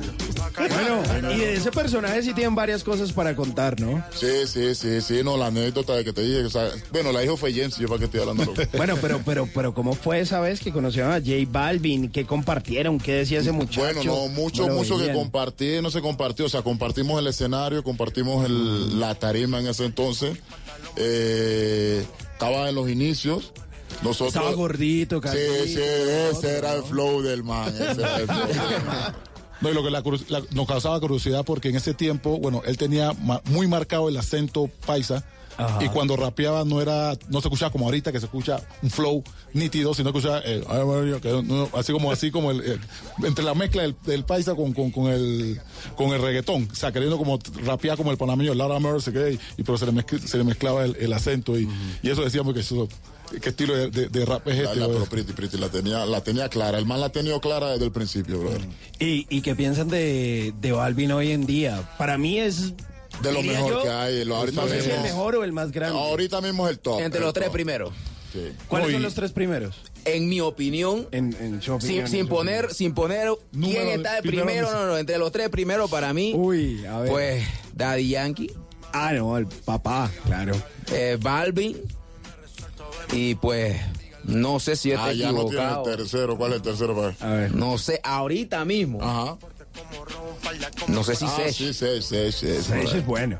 O sea, yo lo pongo ahí. No le voy a dar número a nadie, pero los pongo por ahí. Quizás Sí, esté equivocado, sí, sí. pero No, pues si No, pero, pero, pero si lo ponemos como tendencia mundial, yo creo que Balvin en Ah, este claro. momento está a otro nivel. No, y la historia de perseverancia de él, que él viene desde hace rato. Cualquiera que lo escucha ahorita dice, ah, artista nuevo que se pegó. No, él viene dándole, abajo, viene de desde abajo. abajo. dándole duro, dándole duro, hasta que llegó hasta el nivel que está ahorita Sí, mismo. uno siempre ve en esos procesos como la parte final. Sí, se da cuenta que nadie se fija. Todo el mundo, años, sí. todo el mundo tratando de ensayar, de sacar lo que usted decía, dejarlo paisa y que se le convierta en otra cosa.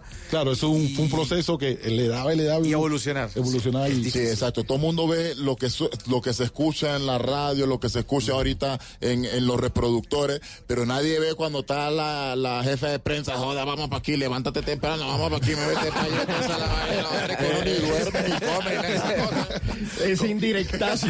¿Cómo se llama la, la jefe de prensa que está aquí sentada? Paulita, la gran Paulita, que un beso para Paola, ey, ey, ey, Sí, ey, sí, Paola, sí. gracias. Excelente, nos ha tratado muy bien esta semana que tenemos aquí.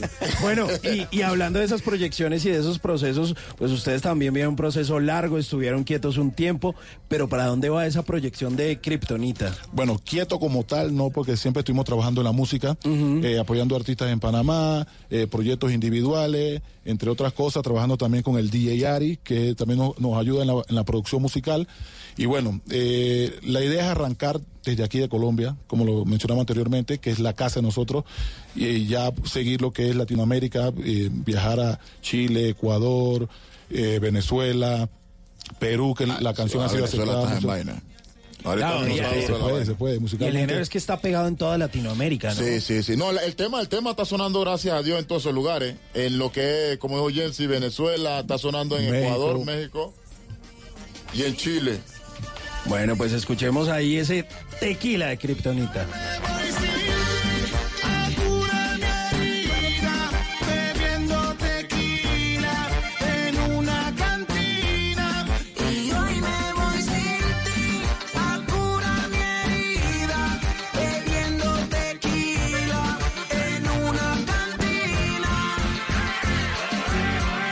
10 de la noche, 57 minutos. Señores de Kryptonita, pues les queremos agradecer haber lanzado su canción aquí en Bla Bla Blue. Está muy chévere, está sonando muy bien, muchos éxitos. eh, y aquí las puertas abiertas para las canciones que sigan. Y para las fiestas que quieran invitar. Ah, sí, ahí vamos a caer. Bien, la verdad agradecido. Nosotros pues como grupo, como les dije antes, desde el jueves estamos aquí y no hemos parado. Hemos estado en todos lados, no casi que no alcanzamos a dormir bien, pero todo sea... vaina a Paola. No, no, no. Paola, y- la y, directora Paola ha estado con sí. nosotros. Lo importante es que ella ha estado con nosotros, no nos ha abandonado. Entonces hemos estado para arriba y para abajo desde el jueves. Estrenamos el video apenas llegamos aquí a Colombia porque la intención era estrenar el video aquí en Colombia.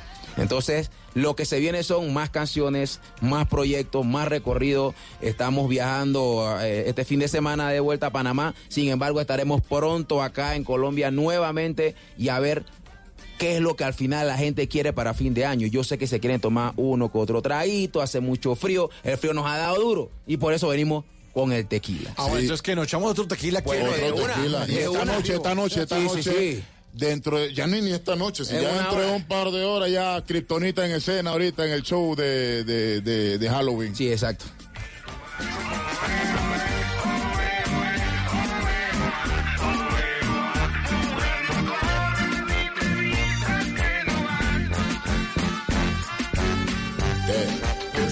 mesero.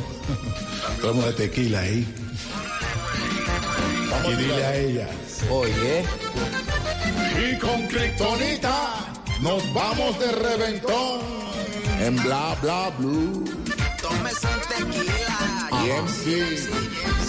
Me cansé de tu juego, la discoteca me llama tequila, rumba, los frenes, mujeres. Hasta mañana que te creíste que yo no me levantaba, esto es un chiste. Yo suelto la carcajada, la rumba me llama y la discoteca se prende. Pido otra botella y el tequila aparece. Óyeme, y en sí, si tus amigas aparecen, se preparen, porque yo estoy al garete. Y yo me voy a parrandear por tu amor. Le pediré al DJ que por favor Vuelve y me repite esta canción, uo, uo, uo. Y yo me voy a parrandear por tu amor. Le pediré al DJ que por favor vuelve y me repite esta canción. Aquí en Bla Blue Blue.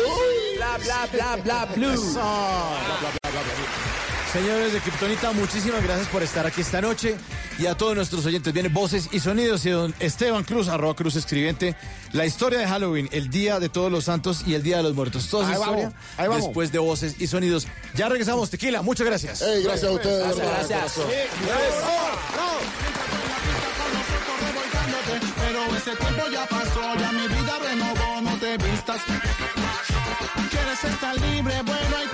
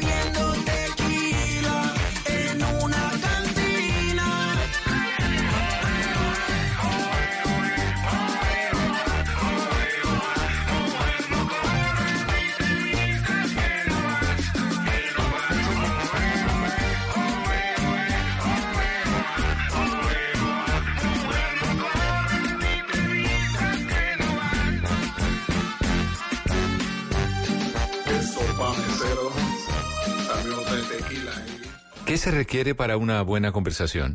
Un buen tema, un buen ambiente, buenos interlocutores, preguntarles a los que saben y dejar que todos expresen su opinión. Cada noche encontraremos los ingredientes necesarios para las mejores conversaciones en Bla Bla Blue. La manera ideal de terminar el día y comenzar uno nuevo. Bla Bla Blue. Conversaciones para gente despierta. De lunes a jueves desde las 10 de la noche. Blue Radio crece. Blue Radio y bluradio.com. La nueva alternativa. Voces y sonidos de Colombia y el mundo en Blue Radio y bluradio.com, porque la verdad es de todos.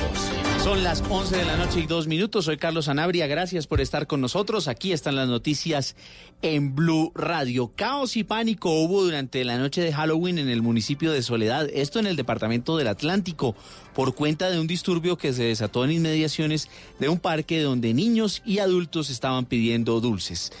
¿Qué pasó, Ingel de la Rosa? A través de redes sociales circulan fotos y videos de la fuerte riña que se desató esta noche en los alrededores del Parque Mubdi, donde incluso hubo disparos que dejaron herido a un hombre de 52 años. A esta persona, identificada como Johnny de Alba Guerra, una bala perdida le impactó en el tórax y fue trasladada de urgencia a una clínica cercana en Soledad. Producto de los disparos, las personas, entre ellos niños que se encontraban celebrando la noche de Halloween, corrieron despavoridos hacia un centro comercial cercano donde también hubo pánico por la histeria de las personas que entraban y salían desesperadas sin saber cómo protegerse. Sobre las causas de estos disturbios, las autoridades manejan dos versiones. Una apunta a que varios asistentes a un concierto que se realizaba en la zona se habrían molestado porque algunos de los artistas no se presentaron. Y otra versión es que pudo tratarse de un enfrentamiento entre pandillas que se habrían citado en el parque a través de redes sociales. También hubo disturbios y protestas en medio de las manifestaciones universitarias que coincidieron también con el momento en el que los niños y sus padres salían al Parque Nariño en la capital, precisamente de este departamento en el suroccidente colombiano, desde donde informa Miguel López. Buenas noches. La protesta universitaria que se realizó en la ciudad de San Juan de Pasto puso en verdadero peligro a cientos de niños que con sus padres recorrían sectores aledaños al edificio de la gobernación de Nariño, donde estudiantes de la Universidad de Nariño causaron estragos sobre las 9 y 10 de la noche de hoy 31 de octubre. Mario Viteri Palacios, secretario de gobierno del departamento. Un día donde la plaza de Nariño está llena de niños con sus disfraces, con sus papás, con sus familias pidiendo dulces en una esquina estamos sufriendo este tipo de actos. Realmente repudiamos esa situación y lamentamos que estos sucesos se hayan escogido justo cuando la Plaza de Nariño estaba albergando a los niños con su día de disfraces. El gobierno seccional le solicitó a la fuerza pública no intervenir, pese a los graves daños causados para proteger de esa forma a los menores de edad y la comunidad en general, que a esta hora también ocupaban el Parque de Nariño, ubicado contiguo al edificio gubernamental. Desde San Juan de Pasto soy Miguel López Díaz, Blue Radio. La vicepresidenta Marta Lucía Ramírez anunció medidas de urgencia para combatir la corrupción en las instituciones públicas. María Pía Volgemuth. La vicepresidenta de la República, Marta Lucía Ramírez, se reunió con el Consejo Asesor y en ese encuentro expresó su molestia frente a la corrupción y sus intenciones por pararla. Tenemos que meterle a esto sentido de urgencia. Tenemos que de verdad lograr nosotros que nuestros controles vayan mucho más allá de lo meramente formal. Y yo realmente he insistido en que nuestra tarea debería estar concentrada en evitar es por eso que informó que a través de la Secretaría de Transparencia que lidera su despacho, solicitó a cada una de las entidades del Ejecutivo asignar un oficial de cumplimiento, una persona que esté a cargo de recibir denuncias por corrupción para que les haga seguimiento hasta que concluya el proceso. Ramírez aclaró que una herramienta que siempre ha estado en nuestro ordenamiento jurídico es el control de la gestión y recursos públicos. Ahora vamos a Caracas, donde el presidente interino Juan Guaidó descartó que la oposición vaya a participar en elecciones parlamentarias el próximo año, así se conforme un nuevo Consejo Nacional Electoral en Caracas, Santiago Martínez. En el año 2020 corresponden elecciones parlamentarias acá en Venezuela. Actualmente, desde el legislativo se trabaja en designar nuevos rectores del CNE. Sin embargo, Juan Guaidó, presidente de la Asamblea Nacional, descartó que la oposición vaya a presentar candidatos. Argumentó que esa elección no soluciona la crisis en Venezuela. El origen de la crisis en Venezuela no son las parlamentarias. El origen de la crisis en Venezuela es que no hubo elección presidencial en el 2018. Entonces nosotros no vamos a participar en ningún espacio que no abone a una solución real al conflicto que vive Venezuela, que es que está, hay una usurpación en este momento en Miraflores. Todo lo demás, de nuevo, es un invento que va a ahondar en la emergencia, en la crisis que ya tenemos o en la catástrofe. Juan Guaidó agregó que igual desde el Parlamento cumplirán con todos los pasos para designar nuevas autoridades electorales. Desde Caracas, Santiago Martínez, Blue Radio.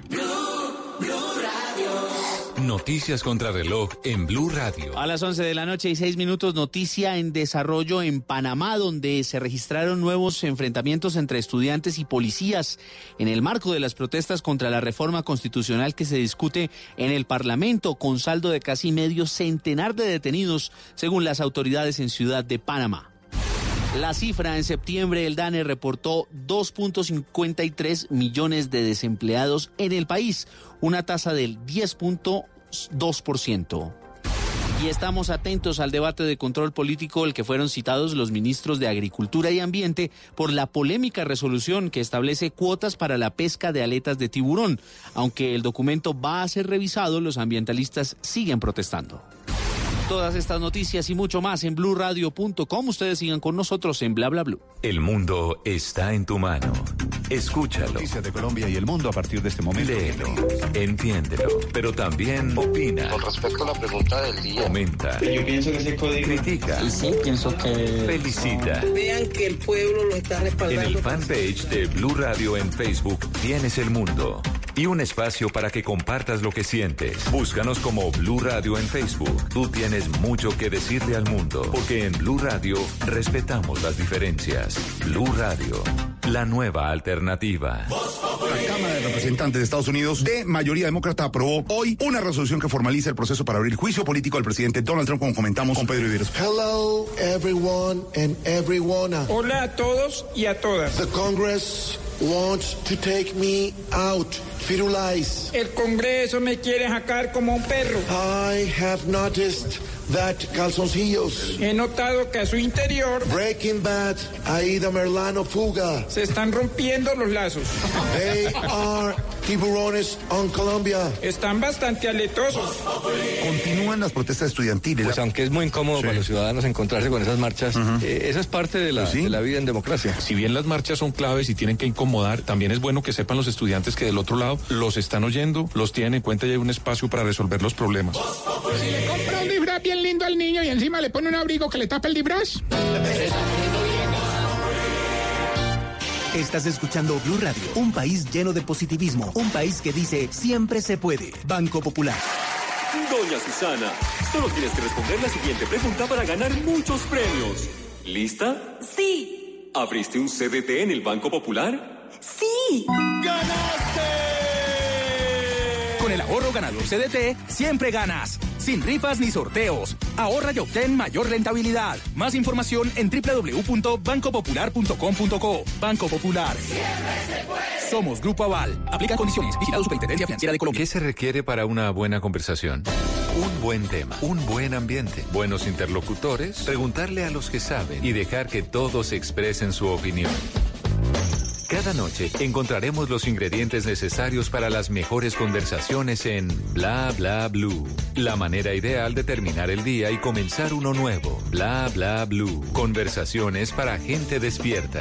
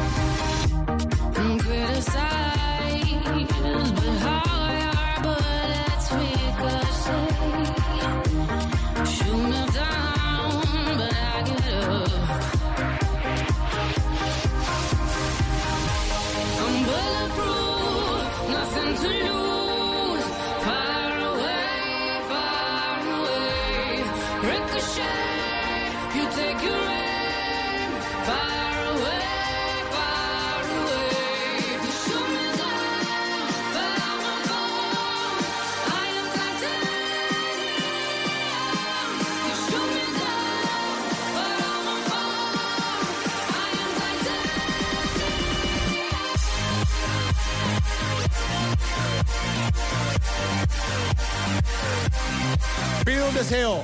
Son las 11, y 11. Ahí están los sus cuatro unos. Upa. Sí, señor. Que este Halloween sea eh, Sí, que bonito, que no hayan calmado, situaciones rumbero, malucas. alegre, no cosas malucas que a veces pasan por ahí por las calles. Música, música en bla bla blue. Una canción importantísima para esta mesa de trabajo. Nos gusta compartirla con nuestros oyentes. Es eh, Titanium de David Guetta, acompañado de Sia. Eh, una canción que sonaba y que fue un completo éxito en el año 2012, cuando salió al mercado. Y que además de eso, un par de años eh, después, pues hizo parte de la banda sonora y de una escena importantísima de una película argentina que se llamó Relatos Salvajes. Y bueno, a propósito de esas recomendaciones que usted hacía, eh, Hoy, eh, Mauricio, para que la gente se porte bien y que seguramente está enfiestada, pues resulta, le puedo dar cinco consejos que está dando la Policía Por Nacional favor, por eh, favor. para ya apenas, pues para esta noche de Halloween. Pues resulta, están tratando de evitar el consumo de alcohol ilegal en Halloween. Son cinco consejitos así súper rápidos. Así, compare, inicie tomando las mejores decisiones, asegúrese de comprar sus bebidas alcohólicas en lugares formalmente establecidos. Esto Sí. no solo para hoy, sino para todo el fin de semana, que la gente va a estar de fiesta y disfrazándose y todo el cuenta. Si de una botella siempre le cuesta 50 mil y usted la encuentra en 20 mil, sospeche, sospeche. Es que allá es más barato, sí, pero, pero Ah, pilas. Si usted va a un bar, exija que le muestren la botella. En los sitios de consumo y de compra. Si se encuentra de pronto en un bar o un restaurante, exija que la bebida sea abierta y servida a la vista. Y uno a veces pasa eso por alto y ojo, porque uno está en la rumba y, eh, pe- pedamos otra, pedimos. Ojo, y la que le están trayendo que está cerrada. ¿Está sellada o no? Está adulterada, que hubo esa vaina, pagó impuestos, ¿cómo es la vuelta? Exactamente. De eso se trata la tercera eh, recomendación que hace la Policía Nacional y Diario. Resulta, dicen, revisa el etiquetado. La tapa de la botella tiene que estar en- estampillada, dependiendo de la región del país donde usted esté. La impresión de los logos y las etiquetas debe ser de alta calidad. Uno debería pedir que se la traigan cerrada y uno abrirla en la mesa. Es que ¿Sí yo creo que ese es el mejor Y que, y que tip. se- que se rompa la tapita como se... se- usted sienta. Que se, ah, ese sonido es chévere. Y, y que se despedace el plástico ese y uno dice, bueno, ahora sí vamos a servir.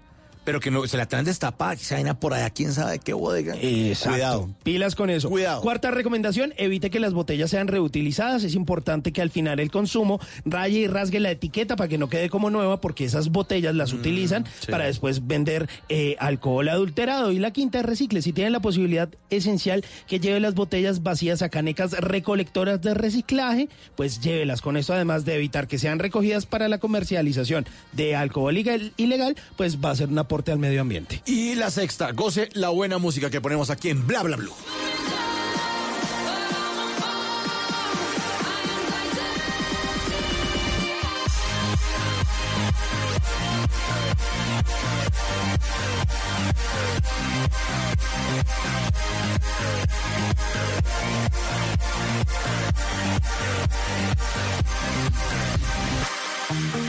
Cut me down,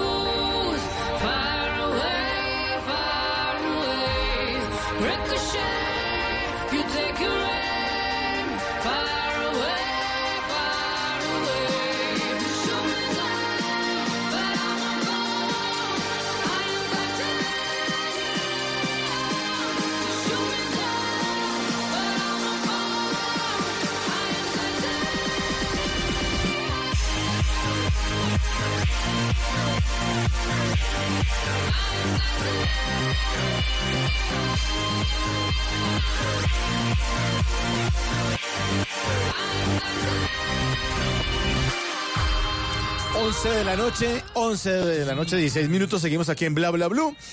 Vamos a hablar en serio, pero vamos a hablarlo de una manera bacana, por eso hemos traído a don Esteban Cruz esta noche para todos ustedes, porque vamos a hablar del origen de fiestas como el Halloween, el Día de Todos los Santos que se celebra en Colombia por lo menos el primero de noviembre, y el Día de los Muertos en México el 2 eh, de noviembre, que va a ser el próximo sábado. Es muy importante, yo he querido siempre, pero no, no, lo planeo, pero nunca lo cumplo, ir a una fiesta de los muertos en México porque tiene una explicación muy chévere y de eso estaremos hablando más adelante. Esteban, arranquemos con el Halloween. Sí, señor, vea, hoy en día, esta noche, mucha gente se está disfrazando, eh, se colocan faldas pequeñas como si fueran un cinturón con cachos, se toman una garrafa aguardiente, se van a una fiesta brutal de choque en la noche y eh, realmente es porque en Colombia hemos tomado el Halloween como una parte de una celebración de cultura festiva, es como una licencia de hoy me puedo disfrazar, pero el origen está muy lejos de eso.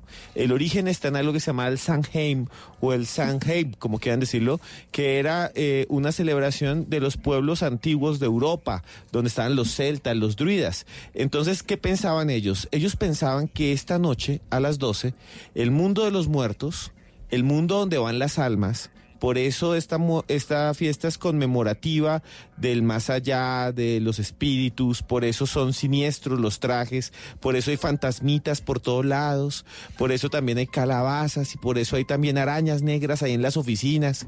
Entonces, de lo que se trata es de hacer como una fiesta conmemorativa a los muertos. Ellos pensaban que en la noche de hoy los muertos volvían a nuestro mundo la frontera entre los vivos y los muertos se hacía más delgada y entonces el tío que se había muerto volvía aquí el primo volvía aquí y había que disfrazarse para asustar a los muertos.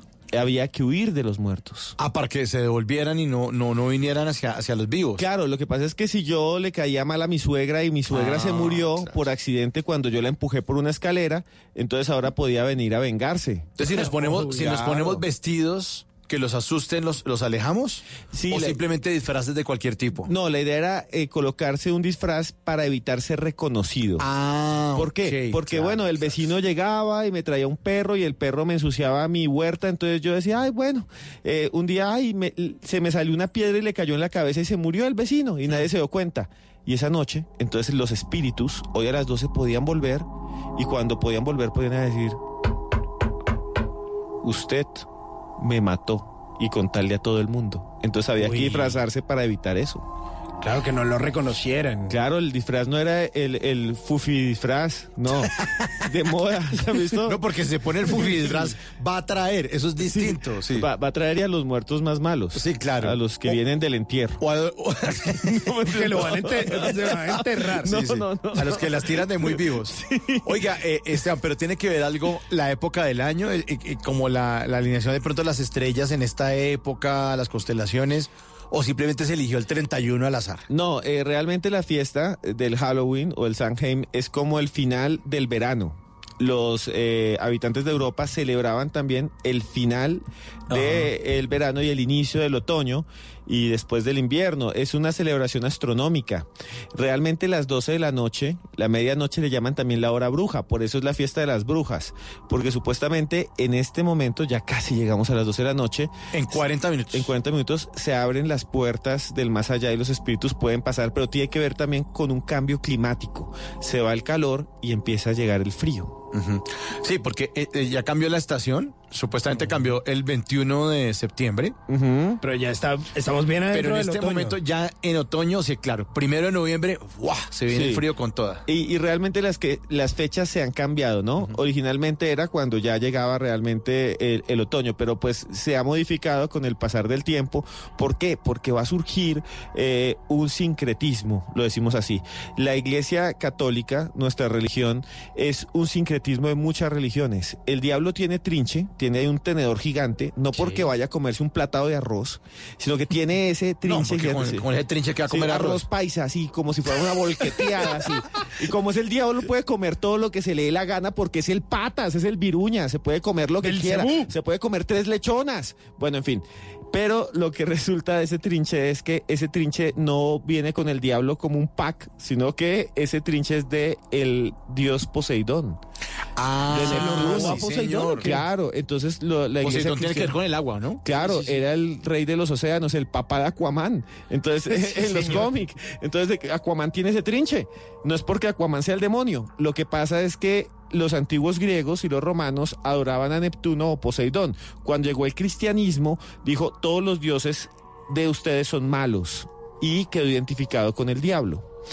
Y el color rojo también tiene que ver con los dioses antiguos. Entonces nuestra, nuestra religión es un sincretismo. Se pasa al 31 de octubre porque hoy a las 12 pasamos al primero. Y el primero era una fiesta que usaban los romanos y los griegos que se llamaba la fiesta del Panteón. La fiesta del Panteón era la fiesta de todos los dioses. ¿Qué es lo que sucede? Por allá en ese tiempo los cristianos los perseguían, los mataban, los botaban a los leones, los cascaban, les tiraban piedras, hubo persecuciones terribles y había un César que se llamaba Diocleciano, que era el más garra de todos. Y Diocleciano... ¿Y- y qué hacía? Diocleciano se iba y dijo, sacó unos edictos y dijo, todos los cristianos lo- hay que matarlos.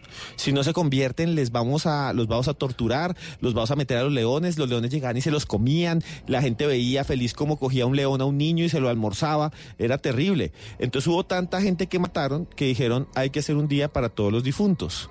Claro, para rendirles tributo porque sabían las consecuencias de lo que habían hecho. O sea, e- eran medio conscientes en medio de todo a pesar de esas trifulcas y ese desorden. Claro, no. Cuando usted habla de los mártires de la Iglesia Católica, que son casi todos los santos de esa época, habla de que estas personas les hicieron daños terribles.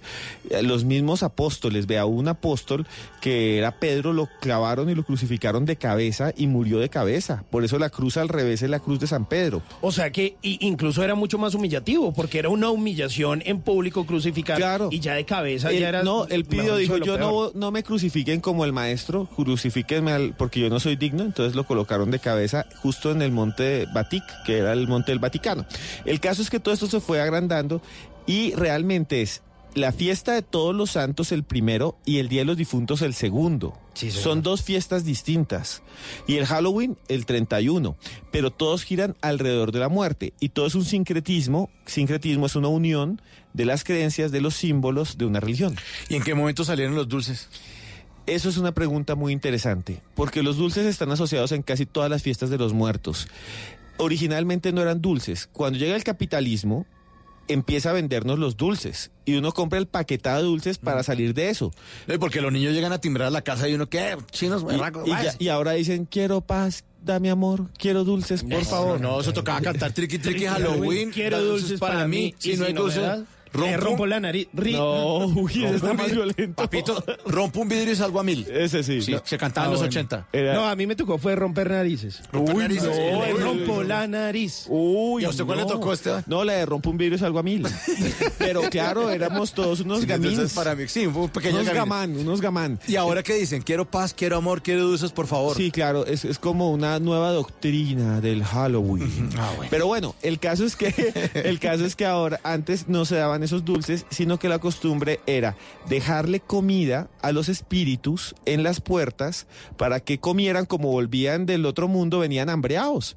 Imagínese usted en el más allá esperando un año para volver a la tierra sin probar lo que es lechona. Claro. Entonces usted llegaba y dice, me como el cuero, déjenme la oreja. Entonces le dejaban, ahí- le dejaban a usted la comida en la puerta y entonces los fantasmas venían a tragar y generalmente les hacían unas tortas y unas cosas, pero pues el capitalismo va cambiando todo y ahora uno, si le dan una fruna, se siente genial. Me, me tocó un coffee delay, me tocó estrato 20. Claro, claro, claro. Es como el, el cambio ese del, del, eh, de San Nicolás o de Papá Noel, que era verde.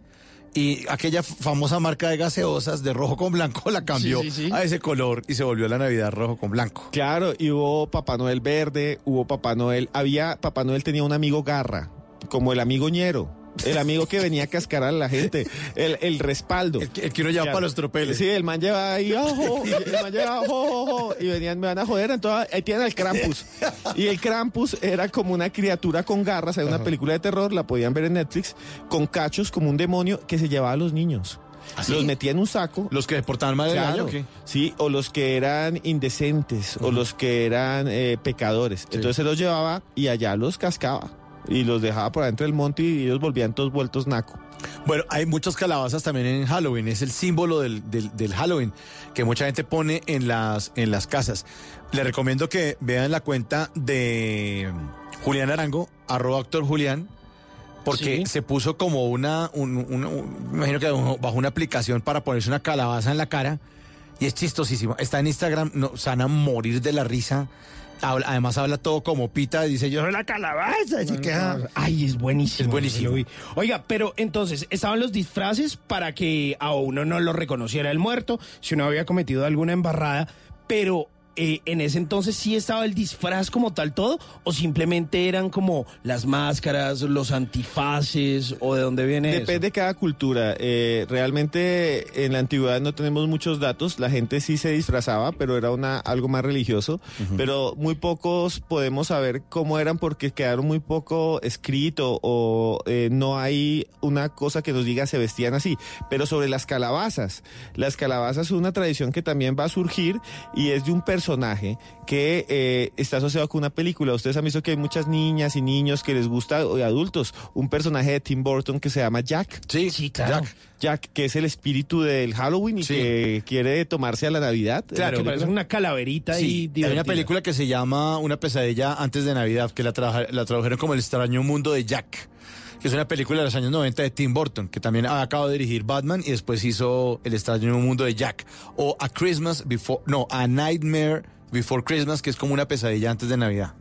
Y entonces Jack realmente es un personaje de Halloween y existe. Jack. Y se llama así. Como hay un Papá Noel, hay un Jack y lo hacían con un nabo, que es como, aquí no hay nabos, casi sí hay, pero casi nadie come esa vaina. Porque a la gente le importa un nabo. Sí, a la gente le importa un nabo, un pepino, le importa todo lo que sea. Aquí solo les gusta el cohombro. Y entonces lo que sucede es que había un personaje tradicional de Irlanda que se llamaba Jack la linterna o Jack O'Lantern. Y abrían un nabo, lo vaciaban, haga de cuenta con un rábano, la gente le punta un rábano, Por lo sacaban rábano también, sí. y le ponen ahí una jeta, pero es horrible esa jeta, es fea. Y adentro le metían eh, la linterna, que eh, digo, una linterna, no, una vela, y quedaba con una linterna y alumbraba. Claro. Y producía sombras, claro, horrible. Y después las calabazas las cogen en Estados Unidos, las sacan y adentro tenían ese bicho. Ese es como el Papá Noel del Halloween. Y era un personaje que la gente creía que existía. Bueno, oiga, les tengo aquí el, el, el, el, la- el audio de lo que hizo Julián Arango en su cuenta de eh, Instagram. Ahí va a sonar. Ah, espérese que le pongo. Si no, si no lo activo el audio es muy Sí, jodido. por favor, si están amables. Bueno, sí, vea, yo soy la calabaza y vengo a poner una queja. Es que la verdad ya estoy es mamada de que me estén utilizando aquí en este octubre. Todos los octubres es lo mismo. Me cogen así para la noche de terror. Me abren la gente y me ponen toda desmuelada, toda fea. ¿Y qué? ¿Para qué? ¿Para ponerme encima de una mesa? ¿Para que los niños me miren y ellos se hagan pipí del miedo? Pues no, yo soy una calabaza. Utilíceme para lo que sirva. Hágase una sopa, una, una crema de calabaza. Métame al horno, aceitico de oliva. ¿Qué le cuesta? O hágase una polenta de calabaza. Vea, calabaza. ahí está, ahí Está está. buenísimo. Julián Arango. ¿Cómo es la cuenta de Julián Es Arango? arroba eh, actor Julián en, en Instagram. Y entonces se puso como una aplicación y sale él, o sea, no sale la, la cara de él, sino la- una cabeza de calabaza. Les va a gustar muchísimo. Mientras tanto, la música 1129, aquí en Bla Bla Blue. Le ponemos ritmo a, a esta noche.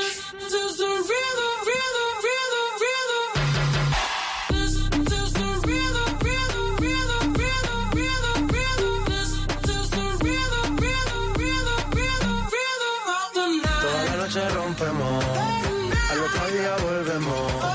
Tú sabes cómo lo hacemos, baby. Baby, tonight's like fuego. We bout to spend the dinero. We party to the extremo, baby. Toda la noche rompemos, al otro día volvemos. Tú sabes cómo lo hacemos, baby. Baby,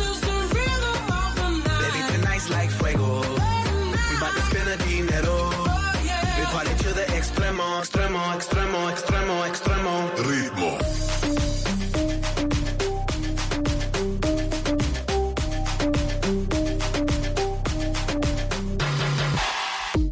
No son ni Reebok ni Sonai, nah. Sin estilista luzco fly. La Rosalía me dice que luzco guay. No te lo niego porque yo sé lo que hay. Lo que se ve no se pregunta. Se te espero y tengo claro que es mi culpa. Mi culpa, como Canelo en el ring. Ey, como Canelo, el boxeador más famoso de estos tiempos, como Hakuna Matata, diría J Balvin, pues está relajadísimo Balvin por estos días porque le está yendo muy bien con esta canción que estrenó hace tres semanas de la mano de Black Eyed Peas y que retoma una canción por allá de los 90. Por el momento esta canción o esta versión eh, decidieron darle un nombre que se llama Ritmo o Bad Boys for the Life y se unieron o lo que queda de Black Eyed Peas o esa composición original, aunque tuvieron una parte muy brillante de su carrera, que fue cuando se juntaron con eh, Fergie, pero pues no ha sido con los únicos artistas colombianos con los que se han juntado esta gente de Black Eyed Peas. Ya lo habían hecho con Juanes, lo hicieron con Piso 21 y ahora con Balvin que la están rompiendo con esto que se llama Ritmo. Party to the extremo, extremo, extremo, extremo, extremo. Ritmo. Pero como primero fue sábado que domingo, aquí está la versión original de esta canción. This is the rhythm of the night. The night. Oh yeah. The rhythm of the night. This is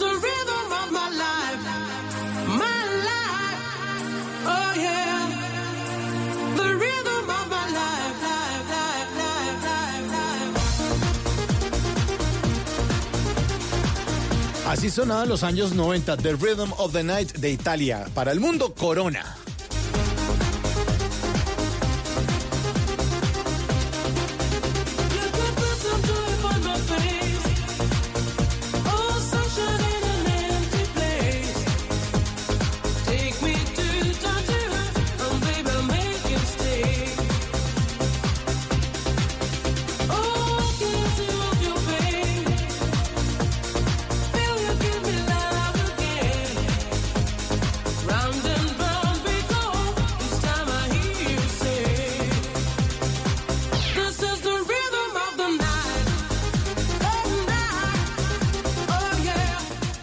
Music. La música house, la de desenroscar bombillos. Así se bailaba en los 90. subiendo la manita y como desenroscando bombillos.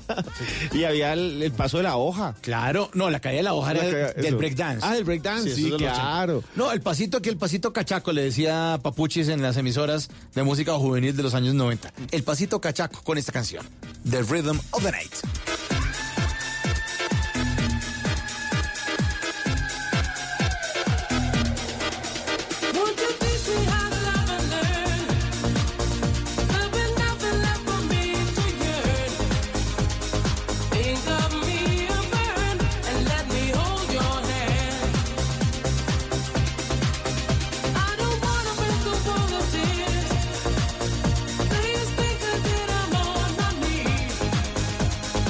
Bueno, pero para que no se me caiga la cédula, volvamos otra vez a la Sí, por nueva. favor. ritmo. Balvin. Toda la noche rompemos, al otro día volvemos. Tú sabes cómo lo hacemos, baby. This is the rhythm of the night. Baby, tonight's like fuego. We bout to spend the dinero. We party to the extremo, extremo, extremo, extremo.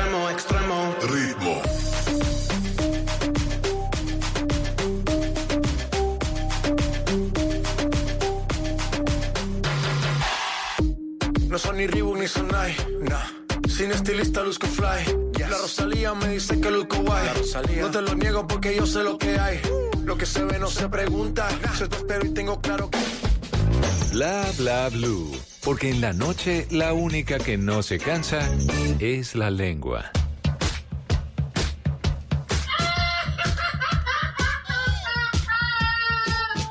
Banda sonora de la película Joker, el Guasón. La canción se llama Hey Song de Gary Glitter.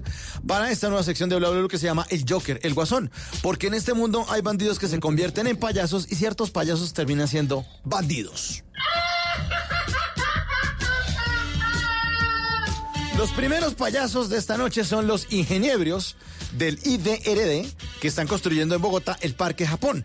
La justificación para construirlo es que ese espacio estaba siendo deteriorado, estaba en desuso y debía optimizarse. Entonces se planeó instalar nueva iluminación, gimnasio al aire libre y una cancha sintética de microfútbol. Pero esto causó revuelo en la comunidad por la tala de árboles. Ay, van a quitar los árboles. Ay. Los vecinos se asomaron para ver cómo iba la obra y la cancha sintética de micro quedó perfecta, divina, solo por un detalle, tiene un árbol en cada portería. Los memes alusivos al extronco de la selección Colombia, Estefan Medina, pues llenaron las redes sociales. Digo extronco porque ya Estefan está jugando muy bien. Desde la alcaldía aclaraban ¿no? que el parque aún no se había terminado, es que no hemos acabado el parque, que iban a quitar los árboles para sembrarlos en otra parte y cuando eso pase, mis queridos constructores, van a quedar dos inmensos huecos en la portería eh, de, cada, de cada portería de esta cancha sintética que ya está instalada y que es una severa payasada.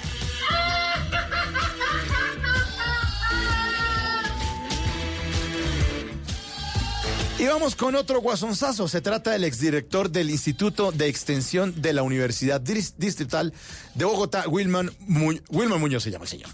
A semejante yoquerote, la Procuraduría lo destituyó e inhabilitó por 20 años por desfalco de la pendejadita de 11 mil millones de pesos de la Universidad Distrital que entre otras cosas está que se cae a pedazos, mientras que, mientras que este completo payaso se gastaba esa platica en artículos para el hogar. ¿eh? Artículos para el hogar.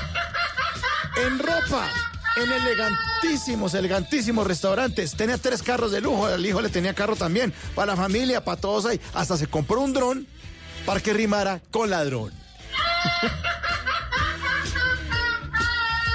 Payasos que producen miedo en Bla Bla Blue.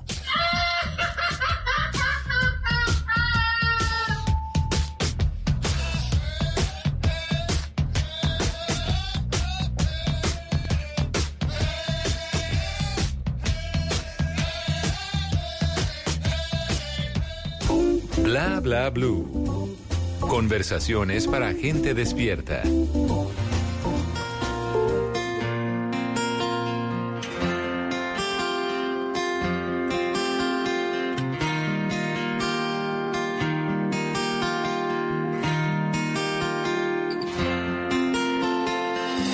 pienso en el momento en que te conocí. Me di cuenta que perdí todo sin ti. Enseñó que pa' amarte nací, mas no aprendí a olvidar y cómo hacer sin ti.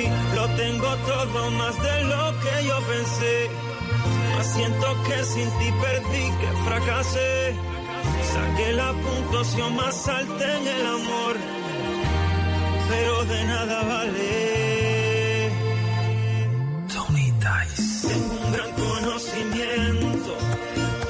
Más que eso, tengo un doctorado. Tengo el corazón graduado en sentimiento, con la nota que jamás nadie ha alcanzado. Tengo mis sueños contigo, todo lo que sé tú me lo has enseñado. Nada de lo que yo conozco es fingido. Todo lo que tengo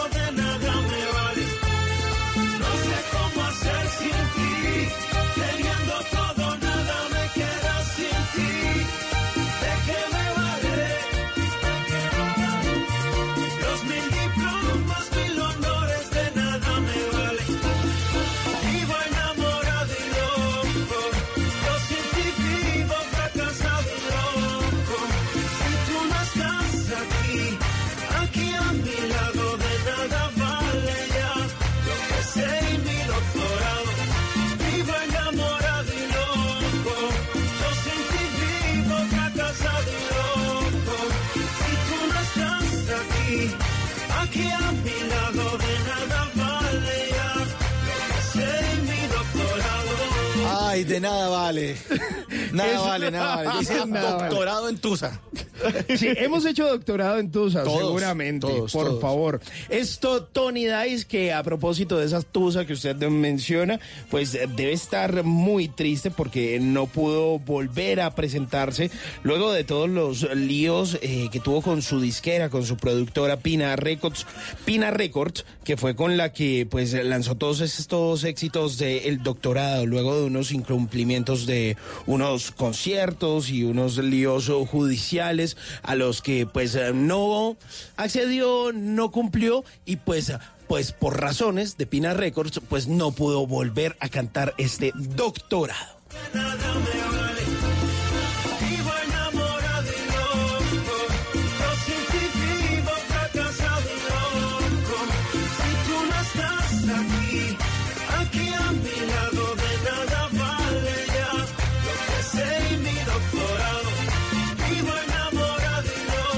11 de la noche, 41 minutos. Seguimos en Bla Bla Blue y esta noche estamos hablando de estas celebraciones de estos tres días: Halloween, Día de lo- Todos los Santos y Día de los Muertitos, como le dicen en México. Esta noche estamos con arroba Cruz, escribiente Esteban Cruz. Y ya hemos visto en el segmento, o escuchado en el segmento pasado, de dónde venía la celebración esta del Halloween, que es el disfraz, ponerse el disfraz, pensar que vienen los seres, los zombies o la gente que está en las tumbas. Y si yo me disfrazo, pues me oculto y no me ubica. Me pongo una barbita, me pongo un sombrero y no me ubica y no me puede hacer daño. Vamos a hablar ahora de la celebración del Día de Todos los Santos, que sí es una celebración 100% católica. Sí, vea, eh, hay muchos santos y ya habíamos hablado un poco de esto. Resulta que en algún momento todo el que moría, que era perseguido y asesinado por el nombre de Dios, se convertía en santo. Y son los mártires. Hubo unas persecuciones terribles, porque los cristianos por un tiempo eran como una secta escondida, eh, se metían en las catacumbas de Roma, eran perseguidos. Y hubo dos en especial, dos Césares, uno que se llamaba Valeriano y otro que se llamaba Diocleciano. Y lo que hicieron ellos son las grandes persecuciones. Si usted era cristiano, lo perseguían hasta su casa, le quitaban las propiedades, si usted no renegaba, entonces lo llevaban a algo que se llama el circo, que era un espacio donde estaban los gladiadores, como en la película Gladiador, ahí dándose espada, dándose machete, dándose puñal, y llevaban allá a los pobres cristianos y los mataban en público.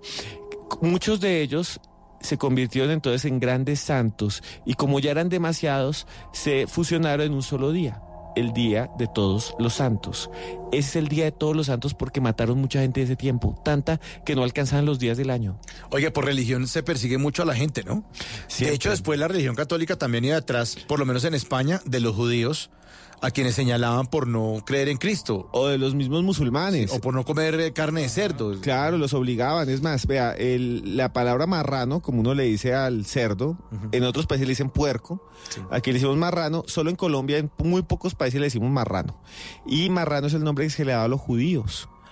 A los judíos les decían los católicos españoles, a los judíos españoles les decían los marranos. ¿Y por qué le decimos a los animales? Porque los judíos tienen prohibido comer cerdo. Entonces era burlarse de ellos. Y eso llegó aquí a América y todavía le decimos marranos por los judíos a los cerdos. Mucha persecución por culpa de la religión. Los obligaban a comer. Le decían, si usted no come cerdo, Sí. entonces se va al calabozo, los matan y de todo. Pero, pero esa persecución no solo porque, claro, mucha gente la asocia simplemente con el tema de la Segunda Guerra Mundial y todo eso, pero eso venía de tiempo atrás. Desde de atrás, a los de judíos siempre. Ha habido masacres a pueblos como los armenios, los eh, kurdos, todos los mismos indígenas americanos. O sea, ha habido un montón de persecuciones religiosas y ha habido un montón de crímenes. El Halloween es lo que nos queda, el Día de los Muertos es lo que nos queda en muchas culturas que desaparecieron. Los celtas ya no existen. Por allá hay un equipo de fútbol que se llama el Celtic. Así. Y también hay otro que se llama el Celta de Vigo, porque esa parte de España eran celtas. Pues esa parte que es Asturias. Hay una teoría de que yo leía de un antropólogo que se llama Horacio Calle Restrepo, que fue profesor mío en la universidad, y él sacó un documento, y él es paisa, él es de Medellín, donde estaba tratando de encontrar su pasado judío y donde empezó a darse cuenta de que, de que los paisas tienen una cantidad de tradiciones que son judías y es posible que haya una diáspora de esos marranos, como los llamaban en España, que hayan huido hacia América y se hayan eh, escondido en el Valle de Aburrá y que ellos sean descendientes y lo que hicieron fue cambiarse sus apellidos judíos por apellidos paisas. Santana, Santa Coloma, Santa María. Eh, pues él, él es Horacio Calle, él decía que era Calel. O sea, que era, que era una, cantidad de nombres eh, que Sánchez también eh, viene de, de- de- de otros orígenes y otras raíces. Y decía que el abuelo de él tenía prohibido comerse el primer fruto de una cosecha de un árbol. Eh, que ¿Por qué no vamos a comernos esta manzana o lo que fuera? No, no, no, no, esa no, la primera no. La primera es una ofrenda, no sé qué, tan, tan, tan. Y que él empezó, claro, como se volvió antropólogo, empezó a investigar y encontró esas coincidencias entre las tradiciones paisas y las tradiciones judías. Pero además de eso de la comida, yo también había escuchado que, eh, digamos que guardando la seguridad de su familia, por eso empezaron a consumir la carne de cerdo. Claro, ¿no? para demostrarles a Para los demostrar. católicos que ellos no eran judíos. que ya estaban conversos. Los judíos se convertían y se quedaban y los dejaban vivir en España. Un judío tenía prohibido venir a América. Tampoco podían venir otros que no tuvieran permiso de la corona. Realmente a América vinieron muy pocos españoles y la mayoría eran hombres. Pero quieren que les cuente una tradición que nos viene de tiempo atrás, como la que usted decía eh, de la comida, de que es la primera comida de la cosecha. ¿cuál usted no es? ha visto que uno se va a tomar trago. Usted coge la botella aguardiente, la destapa lentamente, es una trrr, ahí usted y bota el primer chorrito al piso. Claro. Usted dice para las ánimas. Y para las ánimas, eso tiene que ver con el día de hoy. ¿Por qué? Porque se pensaba que el primer trago era para las almas benditas. Y todavía usted ve a los chinos de 12 años diciendo para las ánimas y botan gaseosa botan cerveza. eso de chiquito. Y eso ya es una persistencia cultural que viene desde hace casi un milenio. Desde el tiempo de los romanos, ellos dejaban la primera copa, no se la tomaban, sino la primera copa era para los muertos. Y, y yo también me acuerdo que mis tías hacían algo y era que por la noche dejaban como un vasito de agua. Ah, es que a los muertos les dan sed y de pronto pasa por acá, hay que dejarle un vasito de agua para que se la tome. Todavía en muchos velorios de la costa caribe que nos escuchan, se deja un vaso de agua para que tome agua el muerto. En 100 años de soledad se habla de eso, que se le coloca debajo del ataúd el agua y cuando viene el fantasma dice tengo sed. Sí, muchas tradiciones. Eh, de hecho, se decía que se ponía el cuadro del Sagrado Corazón a la vista en la sala para demostrarles a los demás que ellos sí creían en Jesús, que no eran judíos. Wow. Entonces, se pone el cuadro del Sagrado Corazón, póngalo ahí para que no nos molesten, no nos persigan. Para demostrar que. Y, y otra también era el tema de la, de- del el poncho paisa. Se asemeja muchísimo a la toallita esta, que- pero, perdón, los judíos me que me ahorcan, a, a- a- a esa tela que se ponen los judíos sobre el cuello, que es como una bufandita blanquita, tiene un toque parecido al poncho que usan los, los, los arrieros. Eh, Al ta- talit. Al talit. Ah, sí, perdón. Ta- También lo llama Pido excusas por la ignorancia y la brutalidad. Virginia Gutiérrez de Pineda, de Pinedes, que va a ser la gran escritora de la familia en Colombia. Cuando habla de la familia paisa, habla exactamente de eso, de que eh, hay unas persistencias culturales que pueden venir de judíos conversos que llegaron en la colonia a esta zona de- del continente, a esta zona que es Colombia. 11.48 sigue la música en Bla Bla Blue. Ya es jueves, sí señor. Vámonos pa'lante con Daddy Yankee. Que tire, que tire pa'lante. Bla bla blue. Mucho, pero no tienes salida. Ahora demuéstrame que tire, que tire, que tire, que tire, que tire, que tire, que tire,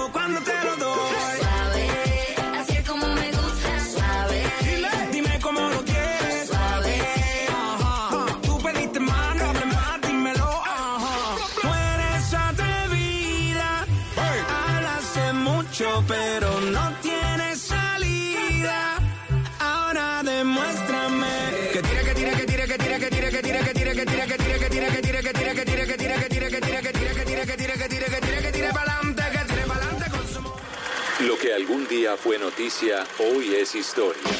En Bla Bla Blue, antes de que se acabe el día.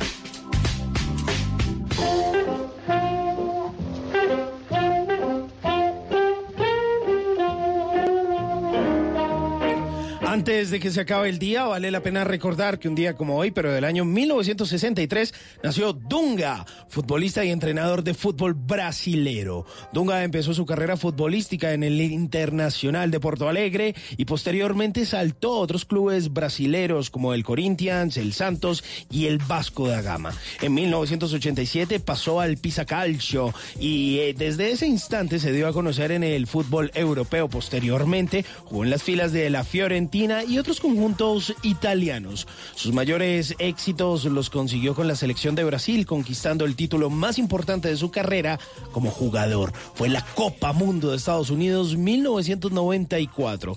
Como entrenador se desempeñó en la selección brasileña, a la que llegó en el año 2006 como técnico de esta selección. Fue campeón de la Copa América 2007 celebrada en Venezuela y la Copa Confederaciones del año 2009, derrotando a Estados Unidos en una espectacular remontada. Sin embargo, pues eh, los que sí se la montaron fueron los holandeses, porque no lograron conquistar el Mundial de Sudáfrica 2010 y cayeron en cuartos eh, de final frente a Holanda.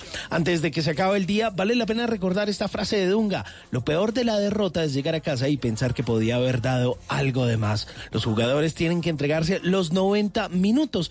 Así que yo le digo a usted, señor oyente, lo está dejando todo sobre la cancha de su vida para que las cosas valgan la pena. Juegue el minuto extra y seguro le va a ir mucho mejor.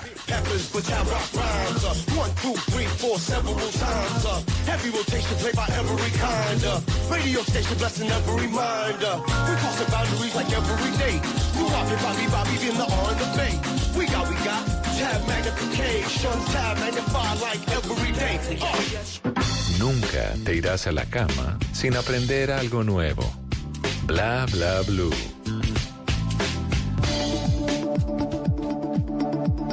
Las cosas en la vida, más bellas y más lindas, son las que no estabas esperando. Estamos conociéndonos tú y yo, y estamos empezando a enamorarnos. Falta mucho camino, donde quiero un te amo, pero ya nos deseamos, ya estamos bailando tú y yo. Próximo paso puede ser un beso dos, estar enamorándonos. Seguro es el mejor estado.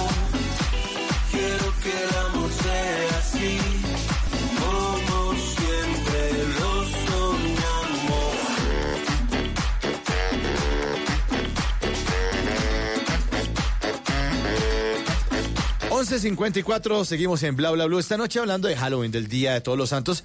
Y ahora vamos a hablar del Día de los Muertos, una celebración que en México es importantísima. De hecho, hay culto a la Santa Muerte en México que mucha gente la asocia ya en ese país con eh, que es la, la, la, la- como la Virgen de los Sicarios, ¿no? Como la que protege la Santa Muerte, la que protege la delincuencia también. Entonces, eh, la Iglesia Católica está en contra de eso y muchos grupos dentro de Ciudad de México y dentro de todo el país están en contra de la Santa Muerte, porque la muerte es bien importante, como lo decía usted Esteban Cruz hace un rato, eh, y que tiene que ver con Coco, ¿no? Con la película, eh, con esa magia que hay de las calaveras, de esa celebración de este 2 de noviembre en México.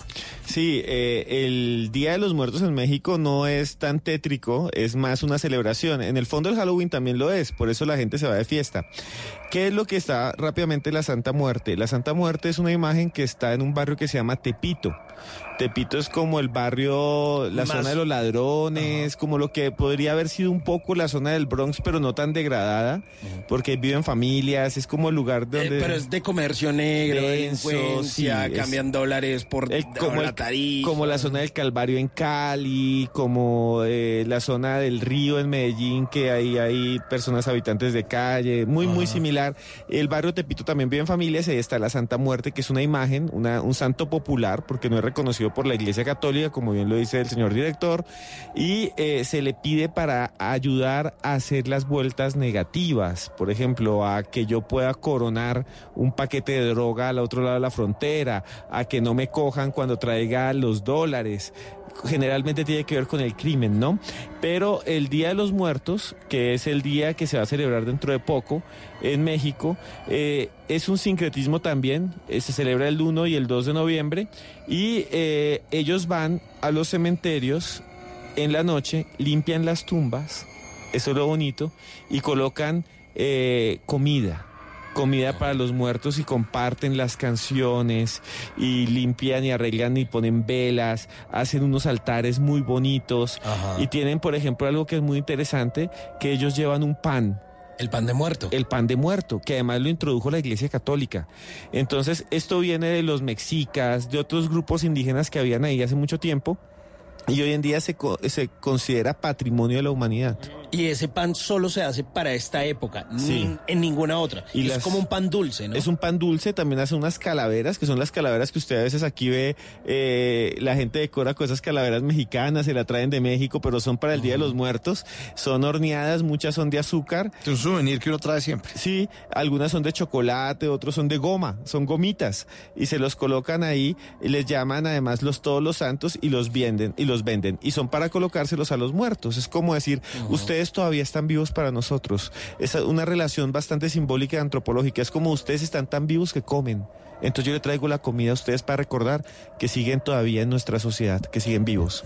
Claro, y era algo de lo que se hablaba en la película de Coco, que era como nosotros no los olvidamos para que ustedes no sufran en el más allá. Nosotros aquí seguimos recordándolos para Es- que es- sigan teniendo claro. vida en muerte. Eso, es que la muerte dentro del mundo azteca era un- tenía que ver con la memoria. Entonces, eh, la muerte no es algo tan malvado. Para nosotros la muerte es se acabó y se fue.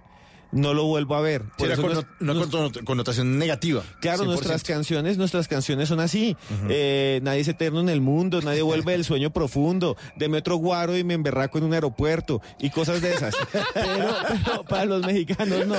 Para, para los mexicanos la muerte también se goza. Se va al cementerio no solo a llorar, sino a cantar. Se va al cementerio a darle la comida al muerto. Y no solo México, también está Guatemala. Hay una zona muy bonita que es la zona de, la, de Flores, cerca a Tikal, y hacen unos caminos que son patrimonio de la humanidad, lleno de pétalos. Imagínese usted caminar encima de un camino de pétalos rumbo a un cementerio donde la gente está dándole de comer a los muertos sobre las tumbas. Pues me hace acordar de un cementerio que hay eh, en el Parque Xcaret, que queda en Cancún, eh, pues en la, en la Ribera Maya. Entonces eso de Quintana Roo. Sí, eh, y que uno puede entrar, es un parque de diversiones y es temático con cultura mexicana y ahí hay un cementerio. Y las tumbas son divertidísimas. Hay una tumba donde queda una, una llanta de Michelin y el personaje que se ha muerto se llama Michelin. Y dice porque era un hombre arrollador. Pero, o sea, con unos textos divertidísimos de ese humor mexicano tan divertido. Y usted se divierte en, el, en ese cementerio. Es increíble. Bueno, es un cementerio que finge tumbas porque no, no, no, no tiene las tumbas gigantes, sino son como, como si fueran un- un- un- los ataúdes como si fueran de niño, de bebé. Ajá. Son muy chiquitos. Y lo importante es lo que, lo, lo que hay en cada tumba, cómo lo decoran. Y el recorrido que usted se hace en, en ese parque temático de la cultura mexicana que Claro. es Xcaret. Y es tan de celebración que tocan todos los colores, ¿no? Está el verde, el amarillo, el rosa. Y eso. pues, Está el, el papel picado, eh, se pinta, hay 12 cirios, hay un arco de caña y flores que también es muy simbólico, se usa el incienso o el copal, ah, hay también bebidas alcohólicas, porque si digamos al difunto le